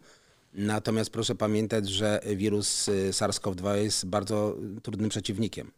E, I proszę pamiętać o jednej rzeczy. To jest wirus. Y, bardzo fajnie jest taki artykuł amerykański sprzed kilku miesięcy, który porównuje wirusa, niech Państwo sobie to zapamiętają, do włamywacza, który dostaje się w dużym budynku wysokościowym przez lufcik w piwnicy i w ciągu kilkunastu dni otwiera wszystkie okna i drzwi w całym budynku. I proszę zobaczyć, od pierwszego stadium, kiedy wirus się dostaje, kiedy mamy wiremię, kiedy go możemy opanować, na przykład rendisivirem, który jest lekiem też ze znakiem zapytania, który ma bardzo dużo działań niepożądanych, ale może być stosowany. Dlaczego w tej fazie? Bo on działa przeciwko wirusowi. On nie może być stosowany później, jak już wirusa nie ma, bo on wtedy będzie miał działanie niepożądane, a nie działał skutecznie. I potem przechodzimy przez fazę drugą, czy ta niewydolność oddechowa rosnąca, czyli zamieniamy najpierw duszność, potem wąsy tlenowe, potem maska e, normalna twarzowa, potem maska z redukcją. Wracamy do następnej fazy respirator i intubacja. Drodzy Państwo, to co powiem jest bardzo przykre. Słowa, które zapamiętają ludzie, którzy leżą na oitach, które zapamiętają, mam nadzieję, że sobie przypomną, chociaż e, na szczęście moi koledzy anestezjolodzy zrobią tak, żeby mieli niepamięć wsteczną i bardzo dobrze, bo tego nie trzeba pamiętać to jest rurka średnicy takiej, to jest fentanyl, to jest propofol, to jest co. I są ostatnie słowa, które czasami ludzie zapamiętają przed śmiercią. Więcej już nie zapamiętają. Więc naprawdę nośmy maski. Nie róbmy tego, żeby... Y, państwo zobaczą niedługo, jeszcze za kilka tygodni, miesięcy tej pandemii, że będziemy sobie opowiadać, że nie będzie w Polsce rodziny, która nie miała kogoś bliskiego, który zakończył życie z powodu SARS-CoV-2. Ale częściowo zakończył życie z powodu naszej niefrasobliwości. Ale wracając do, do całego meritum, e, to naprawdę jest bardzo ważne, żeby panować nad tą infekcją i jeżeli nie będzie, pan pytał panie e, redaktorze o to, jakie są te kraje, które coś zrobiły. Jedna nie, ważna... Dojdziemy. Ja pytałem o kraje, które rozpowszechniają fałszywe informacje, które powodują, przyczyniają się do tego, że w takich krajach jak Polska, ale w takich krajach jak Francja, ale... gdzie na przykład są ogromne grupy antyszczepionkowe. Ale dobrze, ale pytanie i odpowiedź. Bardzo cierpi. To ja zadam pytanie, jak może panie redaktorze. Jak pan uważa, czy jest pan y, generalnie znany w środowisku dziennikarskim jako wybitny fachowiec i strasznie konsekwentny w tym, co pan mówi. Czyli prawda, prawda jeszcze jest prawda. To się może przekładać na, na medycynę na, na zasadzie evidence-based medycyny, czy medycynę opartej na faktach. Komu my możemy, pan i ja, włożyć w, do głowy nieprawdę? Ktoś, kto nie wie, ma za małą wiedzę, kogo możemy manipulować. Czy jeżeli pan w swoim programie, świetnym zresztą, mówi o tym, żeby ludzie słuchali konkretnych rzeczy, konkretnych, opartych na, przecież to co widać, drodzy Państwo, to jest komputer, to są strony internetowe, medyczne, to są zapiski medyczne. To są rzeczy, które możecie sprawdzić na stronach medycznych. Ja zachęcam do tego, żeby posiłkować się stronami medycznymi. Ja, już chcecie Państwo wiedzieć, to wieście z najlepszej ręki. Natomiast e, te wszystkie kraje, nieważne jakie, wykorzystują nieświadomość ludzką. Z tego proszę pamiętać, kiedyś myśmy wymyślili takie hasło na szpitalu, które powinno wisieć w postaci banera, a mianowicie nie przychodź do szpitala, bo jeszcze coś ci wynajdą. I teraz pytanie, lepiej się zamknąć w pokoju i nie widzieć COVID-a. Mój profesor Jan Zieliński, wybitny onkolog, mówił o strusiu, że jak struś schowa głowę w piasek, to pupę ma na wierzchu. Więc proszę pamiętać o tym, nie jesteśmy do końca bezpieczni. I e, jeżeli słuchamy takich rzeczy, jeżeli, wie pan, to też jest tak zwane współsprawstwo. Generowanie tak, raz tak. i powielanie dwa. Zgadzam ja uważam, że gorszą tak. rzeczą jest powielanie niż generowanie. Uważa pan, tak? Tak, dlatego, że no, jeżeli ja generuje mówię... się z, ze złej woli, generuje nie, się po to, żeby osłabić kraj, to jest prawda. po to, żeby się od wewnątrz pożarły i żeby prawda. nie trzeba było wysyłać tak, potem wojsk tak, i tak dalej. Tak, tak, to jest, to jest... Ja zadałem pytanie e, mojemu szwagrowi, który jest ekonomistą, dość znanym. Powiedziałem, powiedz mi jedną rzecz, bo z punktu widzenia medycznego ja mniej więcej wiem o co chodzi, tak mi się wydaje. Ale powiedz mi, dlaczego mieliśmy SARS, dobra, śmiertelność XY. Mieliśmy MERS, który prześcigał śmiertelnością COVID. Tak. Ale dlaczego za czasów MERSa nie było takiej, takiej degrengolady, takiego upadku ekonomicznego całego świata? On mówi, wiesz, trudno jest na to pytanie odpowiedzieć Naprawdę, trudne jest powiedzieć jednym zdaniem, nie wiadomo o co tu chodzi. I teraz to jest to, co pan powiedział. Dezinformacja. Bo jak powinno być najprościej? Mamy trzy warianty zabezpieczenia kraju przed y, śmiercią, w cudzysłowie, z powodu covid -a. Pierwszy, nie mamy szczepionek. Dystans, odległość, dezynfekcja. To jest jedna rzecz, czekamy na szczepionki. Drugi wariant, najbardziej optymalny. Dystans, odległość, dezynfekcja i szybkie wyszczepianie, jak najszybsze.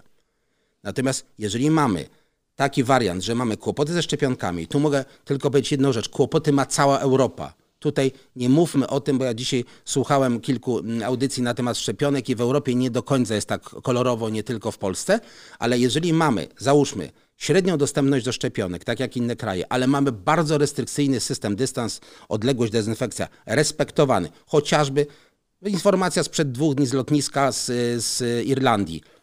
Naloty na pasażerów, sprawdzanie, jeżeli się okaże, są objawy podejrzane w kierunku COVID-a, pacjent na kwarantannę w hotelu przylotniskowym na 10 dni na własny koszt.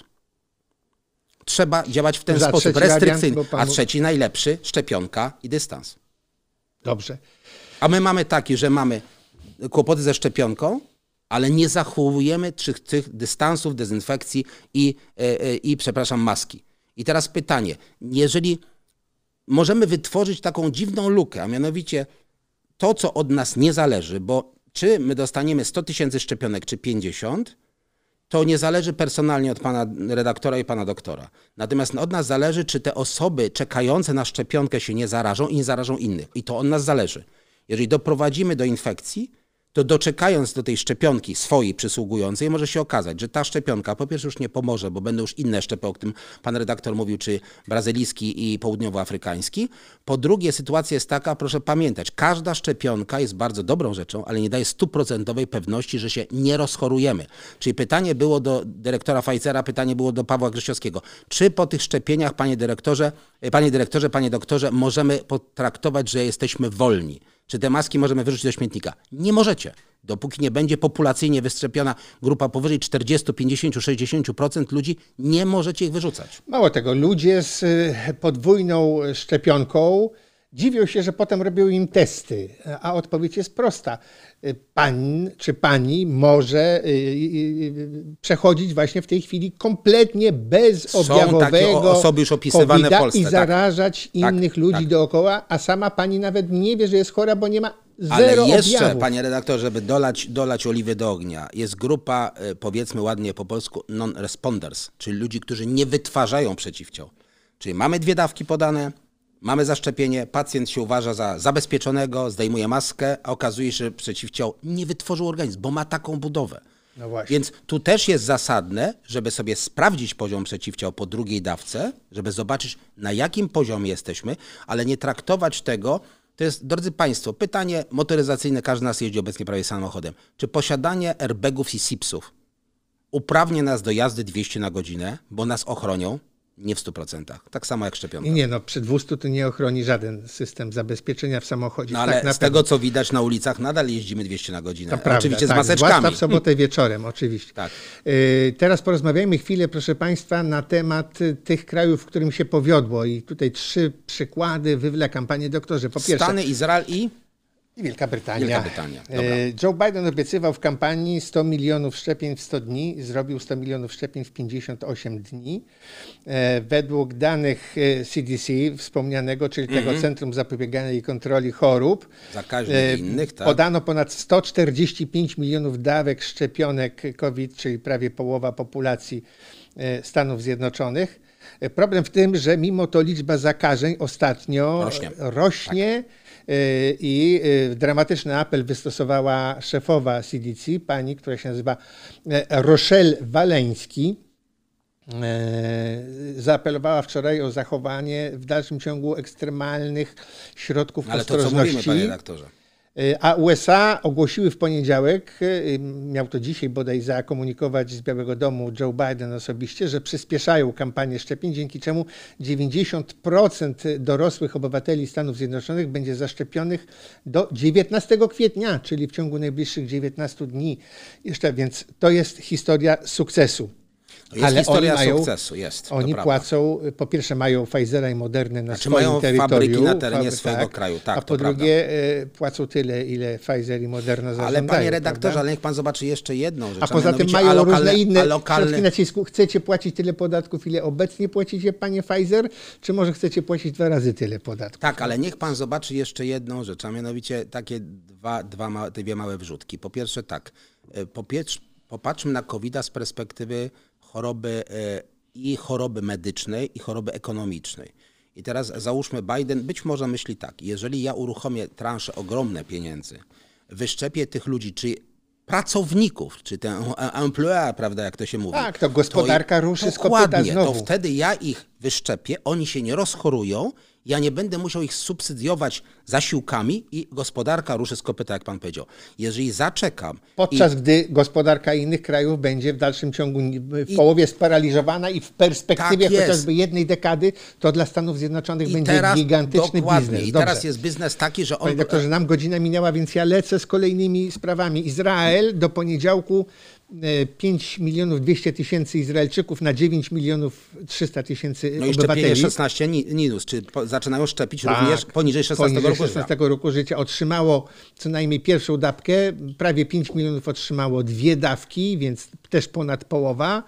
E, Wczoraj w całym Izraelu było zaledwie 356 nowych zakażeń. Po raz pierwszy od czerwca ubiegłego roku w, Izraela, w Izraelu e, jest tylko na 0,9 przeprowadzonych e, procent, 0,9% przeprowadzonych tekstów, e, testów na COVID okazało się pozytywnych. R0 wynosi 0,53, czyli jedna osoba zaraża pół e, innej osoby, a to jest równia pochyła do zlikwidowania e, e, w ogóle zjawiska epidemii. Nie ma już stref czerwonych w Izraelu, no ale Izrael, po pierwsze, Benjamin Netanyahu rozmawiał z prezesem Pfizera i przekonał go, żeby z Izraela zrobił laboratorium doświadczalne. Po drugie, I na tym wygrał. ale po drugie mówił, zapłacimy tyle, ile chcecie, aby dostać I na tym też wygrał. i na tym też wygrał Znaczy, z tego patrząc, samego na, powodu. patrząc na ekonomię, to co pan, panie redaktorze powiedział, jeżeli w niektórych krajach się proces e, leczenia i przede wszystkim zabezpieczenia przed SARS-CoV-2 nie powiedzie, to chciał, nie chciał, staną się potem konsumentami produktów wytworzonych przez kraje zabezpieczone. Czyli nagle się okaże gospodarce, niewydolność gospodarcza w tych krajach, no, załóżmy europejskich, spowoduje to, że będą musieli importować rzeczy tylko z krajów, które się zabezpieczyły. To jest jedna. Natomiast wracając do Izraela, sytuacja jest taka. Trzy dla mnie punkty, tak zwane main points, a mianowicie pierwsza rzecz, system zarządzania, czyli bardzo konkretny i bardzo restrykcyjny. To jest kraj, w którym naprawdę ja miałem kilka pacjentek, które służyły w armii izraelskiej. To jest mega, mega wszystko kontrolowane i mega rozpisane na, na co nogły punkty.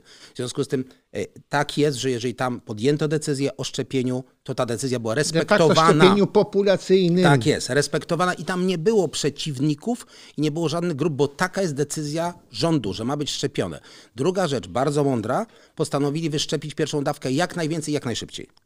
Dlaczego? Bo proszę zobaczyć na źródło transmisji wirusa. Są dwa jakby systemy szczepienia. Pierwsza szczepimy pierwszą, drugą dawką, czekamy, ale zostaje nam duża grupa ludzi bezdawkowych, którzy mogą być potencjalnie zakażeni, przenosić wirusa. Druga opcja, szczepimy jak najwięcej pierwszą dawką i wtedy już ta grupa się zmniejsza. No ale szlak trafi pierwszą dawkę, jeżeli przekroczymy pewien, E, pewną tak, liczbę dni, tam pan- niech 90 pan- czy, czy 100 dni, Tak, tak, tak. Tylko to już proszę- ta pierwsza dawka jakby, Tak, jakby tylko, jej nie było. Zgadza się, tylko że oni zaczynają manipulować tym, bo to cały czas jest. Proszę zobaczyć, że kiedyś było tak, że na początku e, szczepionek mają być koniecznie dwie dawki. Teraz już mamy szczepionki jednodawkowe, bo okazało się, że mogą być. One są inaczej technicznie zrobione, natomiast ta jedna dawka ma wystarczyć. Ale dlaczego? Bo proszę zobaczyć, jeżeli nie wyszczepimy chociażby jedną dawką całej populacji świata i zostaną nam tlące się ogniska, Afryka, Azja i tak dalej, Afryka to stosunkowo najmniej. tak, ale załóżmy inne kraje, chociaż Azja na przykład, to może dojść do tego, że to ognisko znowuż zarzewiem się rozpali i znowuż następny szczep zmutowany niestety rozniesie się drogą w cudzysłowie wiatru po całym świecie. Więc to jest naprawdę bardzo trudna wojna i to jest wojna, tak jak państwo grają czasami w gry komputerowe, tego przeciwnika nie widać. Nie widać. On może robić wszystko. I proszę pamiętać, że to jest coś takiego, jak się w medycynie i w biologii nazywa mimikrą. On się dostosowuje do organizmu i nagle, tak jak kameleon, siedzi na zielonym liściu, robi się zielony. Siedzi na czerwonym, robi się czerwony. My nie wiemy, jak, jaki ten wirus będzie.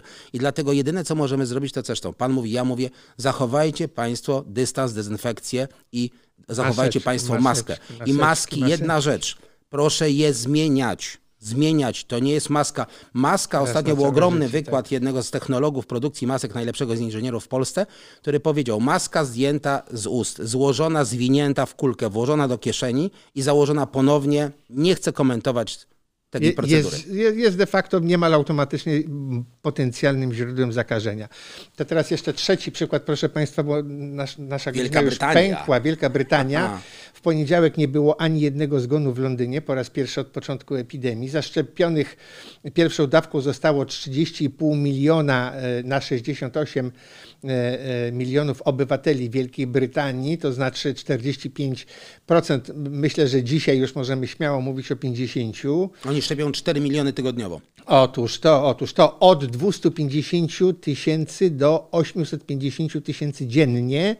E, No, e, tam mamy w Wielkiej Brytanii e, prawie 50% obywateli, w Polsce 6 milionów, czyli 20% e, e, obywateli.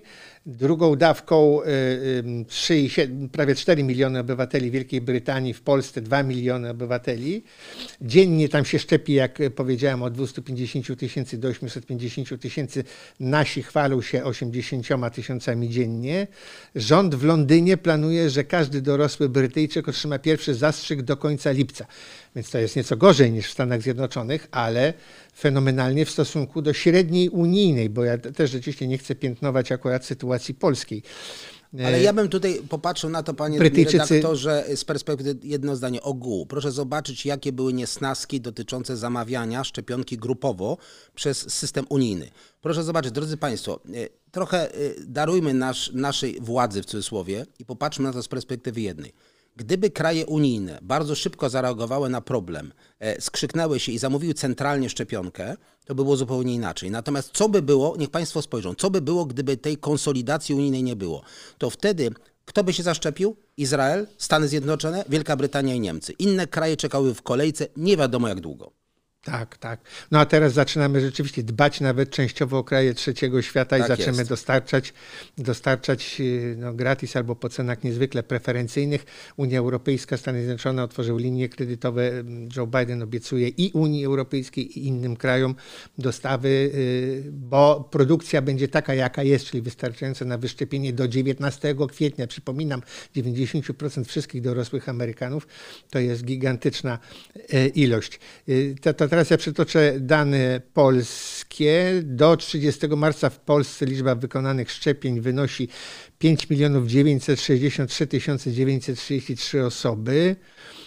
w ciągu doby poniedziałkowej zaszczepiono 81 400 osób. Do końca kwietnia mamy dostać 7 milionów dawek, ale 6 milionów dawek już podanych plus 7 milionów dawek, które miejmy nadzieję podane zostaną w Polsce do końca kwietnia, to będzie 13 milionów. Dalej to będzie 1 trzecia obywateli no, dość daleko od liderów Unii Europejskiej. Francja, która zaczynała bardzo kiepsko w tej chwili, e, e, robi no, e, tak. postępy gigantyczne. Zaczyna szczepić ponad pół miliona ludzi dziennie. Włochy wkraczają w rytm, który pozwoli szczepić pół miliona ludzi dziennie. A w poniedziałek w Wielkiej Brytanii celebrowano Happy Monday. Po raz pierwszy wielu, wielu dni ludzie tak, mogli wyjść swobodnie tak, na ulicach, tak, tańczyć tak, na trawnikach. No to samo, co było w Izraelu iść do, do knajpy i tak, tak, dalej. Kiedy u nas, panie doktorze, na znaczy, zakończenie znaczy, patrząc, to pytanie? Patrząc, panie redaktorze, na to, ile osób musi być wyszczepionych populacyjnie, jak pan łaskawie przedstawił, czy procenty około 40-45, i to, co pan powiedział o ilości wyszczepionych e, Polaków, to jeszcze chwila. Jeszcze chwila, nie wiadomo jak długo. Ja tylko się obawiam, e, żeby w tym całym e, no nazwijmy, tłoku, który związany jest ze szczepieniami, zaleceniami i tak dalej, żebyśmy nie pozostali taką samotną wyspą, gdzie Niemcy się wyszczepią, bo Niemcy są zdolni i bogaci. E, albo przynajmniej są zdolni na tyle, że jak przyjdzie e, rozkaz, to zostanie wykonany. E, Na Dobrze, razie że... różne względy polityczne powodują tak po raz pierwszy właściwie pewien chaos w tej Chaos w nim, tak, zgadza tak. się. E, Francuzi i Włosi, tak jak pan powiedział, nadążają powoli i zaczynają się wyszczepiać, e, żeby nie było tak, że my zostaniemy wyizolowani, dlatego że nie chodzi o to, że będziemy mieli kłopot z własnym zdrowiem, ale żeby nie było izolacji zewnętrznej. Powiedzą, państwo nie są zaszczepieni, populacyjnie nie. W związku nie, z tym... Najgorszy wariant jest taki, powiedzą, państwo nie są w Unii Europejskiej, Ta, no, a znaczy nie... medycznie a... i, i ekonomicznie. No. W czwartek premier Morawiecki, y, premier Orban i Matteo Salvini, lider faszyzującej Ligi Północnej, podpiszą w Budapeszcie porozumienie na temat współpracy na terenie e, Unii Europejskiej. Mam nadzieję, że na temat, na temat walki z COVID-em. Nie, nie, nie, nie raczej nie. No. E, proszę na to nie liczyć, więc mogą nam jednak któregoś dnia i to nawet niezbyt odległego powiedzieć, państwo nie są w Unii Europejskiej. Jest to smutny scenariusz i prawdopodobny. Radę. No ale nie, no będziemy mieli Sputnik. No, Myślę, że e, korki od szampana strzelają na Panie redaktorze, jak... dopóki będziemy mieli czy Sputnik, czy szczepionkę chińską, czy Pfizera, czy Modernę, czy Astra od Zenka, jak to mówiliśmy, ja cały czas jak mantrę powtarzam, jeżeli nie będziemy się sami zabezpieczać, nie będziemy zabezpieczać inni i drodzy moi e, no, młodzy, młodzi koledzy, e, czyli młodsi od nas i od pana Paniackiego ode mnie. A, ode mnie wszyscy są młodzi. E, tak jest, no są starsi, ale ci młodzi, którzy biegają po mieście z maskami na brodzie albo bez masek, proszę naprawdę mi uwierzyć, e, OITy są obecnie pełne ludzi 30-40 lat, wysportowanych, bez obciążeń. Ja ostatnio od znajomego słyszałem przypadek o 50-40 kilkoletniej młodej osobie wysportowanej, bez obciążeń, która właśnie czeka dzielnie na transplantację płuc. Bez żadnych obciążeń usportowanej, w sensie odprawiającej sporty, nawet zawodowo. Drodzy Państwo, COVID nie wybiera, więc w związku z tym wy nie wybierajcie COVID-a. Radzę, naprawdę. Zbliżają się święta, niech, niech płyną w atmosferze rodzinnej, ale nie z odwiedzinami, o co też prosimy serdecznie, bo Państwa odwiedziny to dla nas następna praca a nie ma już gdzie pracować. Po prostu nie ma. Już mogą Państwo spędzić, nie wiem, 20 godzin w karetce to znaczy, przed szpitalem i tam umrzeć spokojnie, panie, bez żadnej Panie redaktorze, pomocy, ja Panu powiem jedną sytuacja. rzecz smutną. Proszę Państwa, my teraz walczymy z COVID-em i chwała moim kolegom za to ale y, oddziały covidowskie się nie będą powiększały jak guma. I w związku z tym, żeby położyć pacjentów chorych na SARS-CoV-2, trzeba zabrać z innych oddziałów łóżka. Ale, ale zaraz, no, oddziały się mogą powiększyć, lekarzy nie przybędzie, zwłaszcza nie. jak rządzący mówią, niech wyjeżdżają, tak, niech ale, wyjeżdżają. Panie redaktorze, mi Chcą chodzi, podwyżek? Tak, ale mi chodzi, mi chodzi o co innego. Chodzi mi o to, że jeżeli mamy kolejkę do lekarza medycyny rodzinnej, w której stoją różni pacjenci, od COVID-a skończywszy na pacjentach z nowotworami, z cukrzycą, z nadciśnieniem itd., tak itd. Tak I ten lekarz mówi, a teraz ja przyjmuję tylko pacjentów z COVID-em, to ci pacjenci w tych kolejkach stoją dalej. I teraz proszę sobie wyobrazić taką kolejkę, gdzie co chwilę któryś z tych pacjentów z tej kolejki odpada, bo nie doczekał i to nie z powodu jakiejś makabrycznej choroby, tylko z powodu czasu. Ja mam takiego pacjenta teraz, znaczy przez przypadek, bo po diagnostyce ultrasonograficznej, który ze względu na czekanie w kolejce e, ma raka pęcherza. Oczywiście ktoś powie, ale może miał. Tak, ale rok czekania spowodował, że ma raka takiego, który będzie go kosztował bardzo obciążającą, dużą operację, kaleczącą. Ktoś powie, no dobrze, ale może miał takiego samego. Nie, rok wcześniej może miał, ale mniej zaawansowanego, może ta operacja była mniej obciążająca. Drodzy Państwo, ile osób spoza puli covidowskiej będzie musiało czekać w kolejkach i nie doczeka tej kolejki? No to tak, jest oddzielna... Mamy świadectwa takich sytuacji Brawo. na wszystkich oddziałach, wszystkich od neurologicznych do onkologicznych. Proszę, panie doktorze, nasz czas minął y, 100 lat temu, ale ja chcę zadać panu kilka telegraficznych pytań i y, proszę też o telegraficzne, naprawdę kilku, Postaram się. złożone z kilku słów Przecież, odpowiedzi. panie redaktorze, my powinniśmy mieć program 24 godziny z Jackami, to byśmy się wtedy zmieścili czasowo. Nie, nie mamy takiej możliwości i też Ale myślę, słucham. że granice wytrzymałości widza, Widza też są, mogliśmy tak, już tak. przekroczyć. Wczoraj we Włoszech aresztowano e, e, osoby e, odpowiedzialne za system opieki zdrowotnej na Sycylii, ponieważ fałszowały dane dotyczące ilości zakażeń. Czy u nas kogoś aresztowano z takiego Z tego, samego co powodu? sobie przypomina mnie. Nie. Niektóre osoby, które mają COVID, mogą wytworzyć również infekcje bakteryjne. Co wtedy?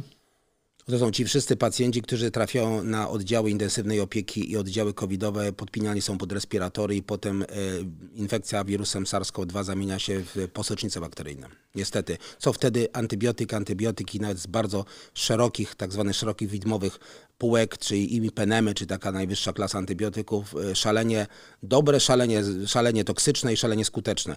W związku z powyższym... Ale e, szalenie toksyczne. tak, tak, no bo każdy antybiotyk, proszę pamiętać, że antybiotyk, który musi działać na szerokie widmo, niesie ze sobą dwie rzeczy. Dużą skuteczność, ale również objawy niepożądane. Bardzo dużo. Dobrze, teraz kolejne pytanie, panie doktorze. Szczepionki a alkohol. Mówiło się swojego czasu, że Rosjanom powiedziano, że po Sputniku przez trzy miesiące mają nie pić alkoholu y, y, i rozległo się bardzo głośny wycie, Jęk wręcz, jęk tak, straszliwy. tak. Czy to prawda? Znaczy, ile innymi słowy po szczepionce AstraZeneca można sobie dziabnąć? I co? To znaczy Wino, wódkę, generalnie mówi, mówi się o tym, żeby nie spożywać alkoholu, bo alkohol jest czynnikiem immunosupresyjnym, obniża odporność i generalnie nie ma dawki. Możemy tutaj się e, posiłkować takim czymś, że e, w przypadku spożywania alkoholu u kobiet ciężarnych też mówi się nie spożywać jak długo, w ogóle jakiej dawki, żadnej. I tak samo tutaj, generalnie po szczepieniu, kiedy mamy, proszę pamiętać, skarżymy się na objawy poszczepienne związane z niestety zawirowaniem układu immunologicznego. Nie dokładajmy temu układowi pracy, bo proszę pamiętać, że tak jak mówi mój znajomy e, z karetki pogotowia, że alkohol pity, zwłaszcza w zimie, bardzo dobrze działa, bo umieramy na mrozie spokojnie, bo zasypiamy. I to jest kwestia taka, że e, nasz układ immunologiczny będzie, zamiast pracować w kierunku wytworzenia przeciwciał, będzie obniżał poziom. Tak samo na przykład jak nie wolno i nie powinno się stosować leków przeciwzapalnych przed szczepionkami, jeżeli nie ma ku temu wskazań medyczno-klinicznych. Oczywiście. Y, Teraz tak, jeżeli zarażamy się drogą kropelkową, a wiemy, że spożywanie alkoholu y, źle, źle działa, to czy może y, aerozol ze śliwowicy nas uzdrowi? No, znaczy, Wdychanie znaczy to były takie, były takie alkoholu powyżej 70%? Były takie e, projekty, panie redaktorze, e, w saunach suchych polewania kamieni e, spirytusem. Wytwarza się aerozol, w sekundę wdychamy, bo proszę pamiętać, ilość alkoholu we krwi zależy od powierzchni wchłaniania. E, Jeżeli dodamy do alkoholu, to zmieniamy na temat na totalnie lifestyle'owy. Jeżeli weźmiemy sobie taki koktajl, który w gwarze się nazywa biały miedźwiedź, to jest mieszanina spirytusu z szampanem to co się dzieje? Y, Otrzymujemy alkohol prawie 60%, który wchłania się z bardzo dużej powierzchni w żołądku, ponieważ są pęcherzyki powietrza, gazu. Właśnie dwutlenku węgla, nie powietrza. W związku z tym wystarczy niewielkie spożycie tego alkoholu, gdzie procentowość wchłonięcia jest ogromna. Wystarczy niewielka dawka i jesteśmy już napojeni tym alkoholem. W związku z tym stosowanie inhalacji alkoholowych, różne rzeczy słyszałem na ten temat, e, opowiadane w wersji e, fake newsów i nie tylko. Nie polecam, jest to eksperyment na osobniku żywym. Płukanie solą fizjologiczną nosa nie zapobiega COVID-owi, ale No nie. płukanie wodą utlenioną, psikanie sobie wodą Uszkadzamy, niektórzy to- uszkadzamy nabłonek uwyściełający nosogardło rzęski, e, nie powodujemy zabicia wirusa. To jest mniej więcej tak, jakby ktoś powiedział, że jeżeli 70-65% spirytus zabija wirusa. A dlaczego? Bo niszczy jego lipidową otoczkę. To nie jest już fa- fake. Niszczy otoczkę, wydostaje się z tej otoczki nić, RNA i wirus jest martwy w cudzysłowie. To proszę sobie zobaczyć, jak weźmiemy sobie spirytus 70% na gazik, taki mały na Q-tips do ucha i przytknijmy sobie do śluzówki, na przykład policzka od środka. Za chwilę w cudzysłowie wypali nam dziurę. Więc proszę sobie zobaczyć, co by się działo, gdybyśmy ten spirytus wprowadzili do nosogardła. Byśmy mieli niestety Nie ogromny... woda utleniona. Też nie. Woda utleniona powoduje macerację nabłonka, uszkodzenie i proszę pamiętać, ten nabłonek poniekąd nas chroni. Ma wydzieliny, odpowiednio już nie będziemy, nie mamy czasu i przede wszystkim ma rzęski, które jakby tą wydzielinę wypychają na zewnątrz. Jeżeli to zostanie wszystko zniszczone, wrota do infekcji otworem. Dobrze. Według yy, najnowszych danych SARS-CoV-2 przeżywa najdłużej w temperaturze pokojowej lub niższej, yy, przy niskiej wilgotności względnej poniżej 50%. Ginie poddany promieniowaniu UVC, które Tak jest, jest. obecne również w promieniowaniu społecznym. Dlaczego zatem wystawianie się na słońce nie zapobiega COV-2? No proszę pamiętać, że wystawienie na słońce powoduje tylko zwiększenie syntezy witaminy D w organizmie. Oczywiście tu nie mamy czasu i miejsca, żeby opowiadać o samych syntezach, skąd, po co, na co, działaniu antynowotworowym, takim, śmakim, bo też rzeczywiście będą to godziny webinarium naszego i spotkania.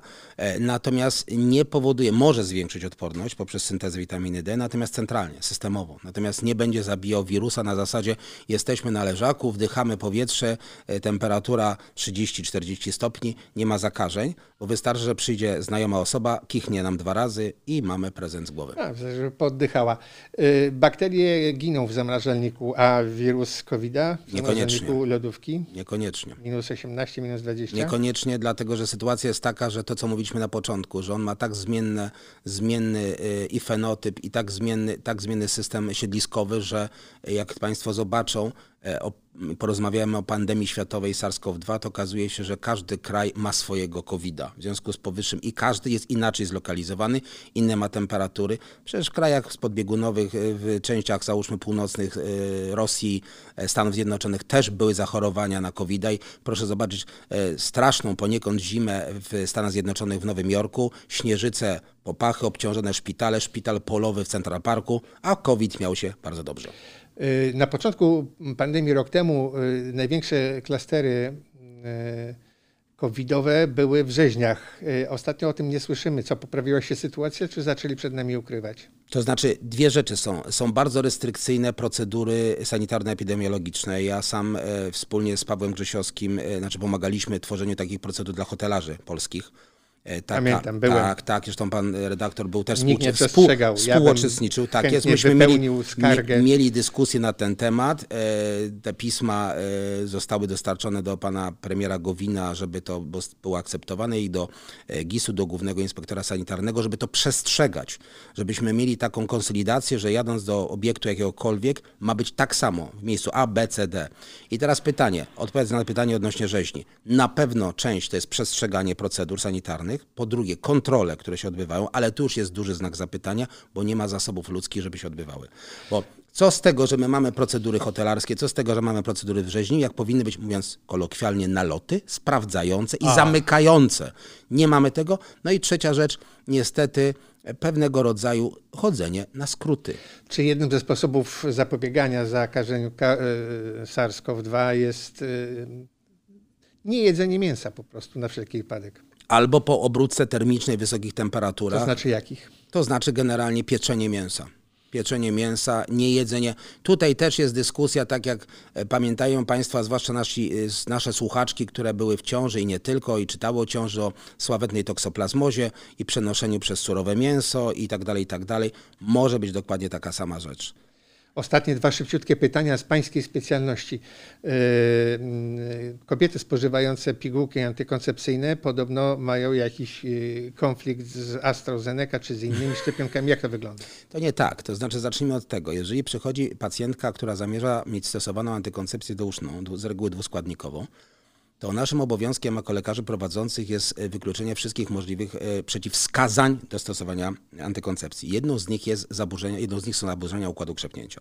Czyli pacjentka przychodząca do mnie i prosząca o wybranie dla niej skutecznej metody antykoncepcji hormonalnej musi mieć wykonane badania krwi, które mi na piśmie stwierdzą, że pacjentka ma w cudzysłowie zdrowy układ A krzepnięcia. inni ginekolodzy też Tak powinni coś robić. Tak, Tak powinni robić. Następnie dobieramy indywidualnie tabletkę i co roku kontrolujemy te badania i jednocześnie uczulamy pacjenta pacjentkę na objawy, które mogą sugerować na przykład mikrozatorowość, wyjaśniamy im, jakie to są objawy i prosimy o niezwłoczny kontakt z lekarzem prowadzącym w przypadku pojawienia się takich objawów. Te pacjentki nie będą w grupie ryzyka po pierwsze, e, zakrzepicy postcovidowej, po drugie, nie ma takiej konieczności, że pacjentka, która jest, e, nazwijmy, kontrolowana przez lekarza specjalistę, ma wszystkie parametry życiowe w normie, bierze tabletkę antykoncepcyjną, jeżeli się rozchorowała na COVID, a ma, no, załóżmy, przebieg bezobjawowy, żeby nagle od, odtwarzała, przepraszam, odstawiała antykoncepcję i mówiła, ja na okres chorowania na COVID nie biorę. Nie ma związku pomiędzy pigułką a zakrzepicą? Jest. Jest, ale proszę pamiętać o jednej rzeczy, a mianowicie, jeżeli pacjentka jest kontrolowana, a e, wybór antykoncepcji jest, e, nazwijmy to jednostkowy, czy pod pacjenta, to szanse na zakrzepicę mimo pigułki są niewielkie. Nie tak, powiem, że w małych nie ma. miasteczkach i wsiach y, kontakty Niestety, kobiet z ginekologami tak może być. Tak mogą może być, bardzo potwierdzam. rzadkie i przeważnie nie y, związane To znaczy, ja bym się wypowiedział bardziej twierdząco, każda metoda antykoncepcji nie jest dla każdej osoby. Że musimy odrzucić pewne osoby, które ze względów na przebyte choroby, stan zdrowia, powikłania, systemy rodzinne. No proszę zobaczyć, jeżeli mamy pacjentkę, która w rodzinie ma przebyte zakrzepowe zapalenie żył, u ojca, u mamy, jeżeli ma hyperlipidemię, czy podwyższone poziomy, załóżmy cholesterolu, trójglicerydów, czy ona się nie kwalifikuje do grupy ryzyka post-covidowej zakrzepicy? Oczywiście, że tak. Jeżeli do tego dołożymy jeszcze tabletkę, zwiększamy ryzyko. My zwiększamy, nie COVID. Ostatnie pytanie. Szczepionki jak kobiety w ciąży. E, To jest ciekawa rzecz. Rekomendacje jak zwykle dla pana miód na serce pochodzą ze Stanów Zjednoczonych i z Wielkiej Brytanii. Najbardziej czytelne rekomendacje są brytyjskie, które mówią w ten sposób, że nie mamy jeszcze danych, żeby każda kobieta w ciąży była szczepiona, żeby była taka potrzeba szczepienia i Brytyjczycy sobie wybrali w ten sposób, że jeżeli mamy kobiety w ciąży, które wchodzą w system grup ryzyka, bo sama ciąża jest grupą ryzyka ze względu na zwiększenie e, tak zwanej koagulopatii po, położniczych, czyli możliwości zakrzepów i zatorów. Ale jeżeli mamy pacjentkę ogólnie zdrową, a czego ta pacjentka nie ma? Nie ma nadciśnienia, nie ma cukrzycy, nie ma nadwagi, nie ma, nie ma otyłości, nie ma chorób serca, nie ma chorób nerek i ta, nie ma chorób immunologicznych, to możemy taką pacjentkę przeprowadzić przez ciążę, nie szczepiąc na dzień dzisiejszy, bo nie mamy dyrektywy, że każda ma być szczepiona. Jeżeli mamy pacjentkę, która ma ciążę wikłaną, chociażby naciśnieniem tętniczym i otyłością, to jest to pacjentka z grupy ryzyka i powinna być zaszczepiona. Dlaczego? Bo w momencie kontaktu z wirusem SARS-CoV-2 u tej pacjentki przebieg choroby będzie wielokrotnie cięższy niż u jej nieciężarnej koleżanki, włącznie ze zgonem. I to jest jedna grupa pacjentek i tą grupę Brytyjczycy szczepią, czyli wszystkie pacjentki z czynnikami ryzyka. Mamy teraz najnowszą pracę, nomen omen, odrzucamy piłkę amerykańską, gdzie pacjentka w Stanach Zjednoczonych w 36 tygodniu została zaszczepiona szczepionką Moderna pierwszą dawką, urodziła potem w terminie w 40 tygodniu porodem naturalnym i okazało się, że w zbadaniu poziomu przeciwciał u matki i we krwi sznuru pępowinowego okazało się, że są o naprawdę wysokim poziomie obecne przeciwciała, które wytworzyła matka po szczepieniu, które zostały przekazane do dziecka. I tu jest na przykład jedna rzecz pozytywna. Na razie oczywiście to są badania, to są takie początkowe przemyślenia. Zresztą sami autorzy pracy prosili lekarzy z całego świata o obserwacje i przesyłanie do bazy danych, żeby utworzyć. Zresztą taka baza danych na przykład w Stanach powstała. Każda pacjentka po szczepieniu przeciwko SARS-CoV-2 w ciąży proszona jest o kontakt z bazami narodowymi tak zwanymi i wpisywania swoich Krajowymi. tak jest, tak jest, krajowymi, słowo. tak jest. I teraz sytuacja jest taka, wracając do tego, wytworzone przeciwciała, być może na przykład szczepienie u kobiet w ciąży da możliwość wytworzenia przeciwciał już u dzieci, w związku z tym zabezpieczamy dzieci. Nie wiadomo, to jest e, w kwestii, tak samo dotyczy laktacji. Nie ma przeciwwskazań do szczepienia pacjentek w trakcie laktacji. Tak samo nie ma przeciwwskazań do tego, żeby kobieta kiedyś w Wuhan, jak Państwo pamiętają, kobiety ciężarne musiały rodzić drogą cięcia carskiego. Powiedziano COVID, kobieta w ciąży, COVID, cięcie cesarskie. Nieprawda. Jak nie ma wskazań położniczych, nie ma wskazań anestezjologicznych do porodu zabiegowego, kobieta z infekcją SARS-CoV-2 może rodzić naturalnie. Dziękuję panie doktorze bardzo. Bardzo. Dziękuję państwu również za cierpliwość. To trwało e, nadprogramowo. To już nie jest e, Allegro non troppo godzina z Jackiem, tylko co najmniej półtorej godziny z Jackiem, a nawet z dwoma Jackami. Naszym gościem dzisiaj był e, dr Jacek Tulimowski. Medialny guru, który e, wbija nam do głowy pewne racjonalne zasady jak chronić się, jak nie umrzeć głupio na e, SARS-CoV-2, czyli na e, COVID-19. E, No a teraz umrzeć jest chyba łatwiej niż kiedykolwiek, więc bardzo proszę, dbajmy o siebie i przede wszystkim dbajmy również o innych, o naszą służbę zdrowia. Nie narażajmy się głupio, bo COVID, wirusa można łatwo pokonać, łatwo zniszczyć. Myjmy ręce i w ogóle generalnie myjmy się. Stosujmy maseczkę, stosujmy dystans społeczny, co najmniej dwa metry od bliźniego. Tak to teraz wygląda niestety. Dziękuję bardzo. Do zobaczenia w kolejnym e, e, programie z cyklu Allegro Manon Troppo, czyli Godzina z Jackiem. Do widzenia. Dziękuję bardzo Dziękuję serdecznie, do widzenia panu, do widzenia państwu. Dziękuję.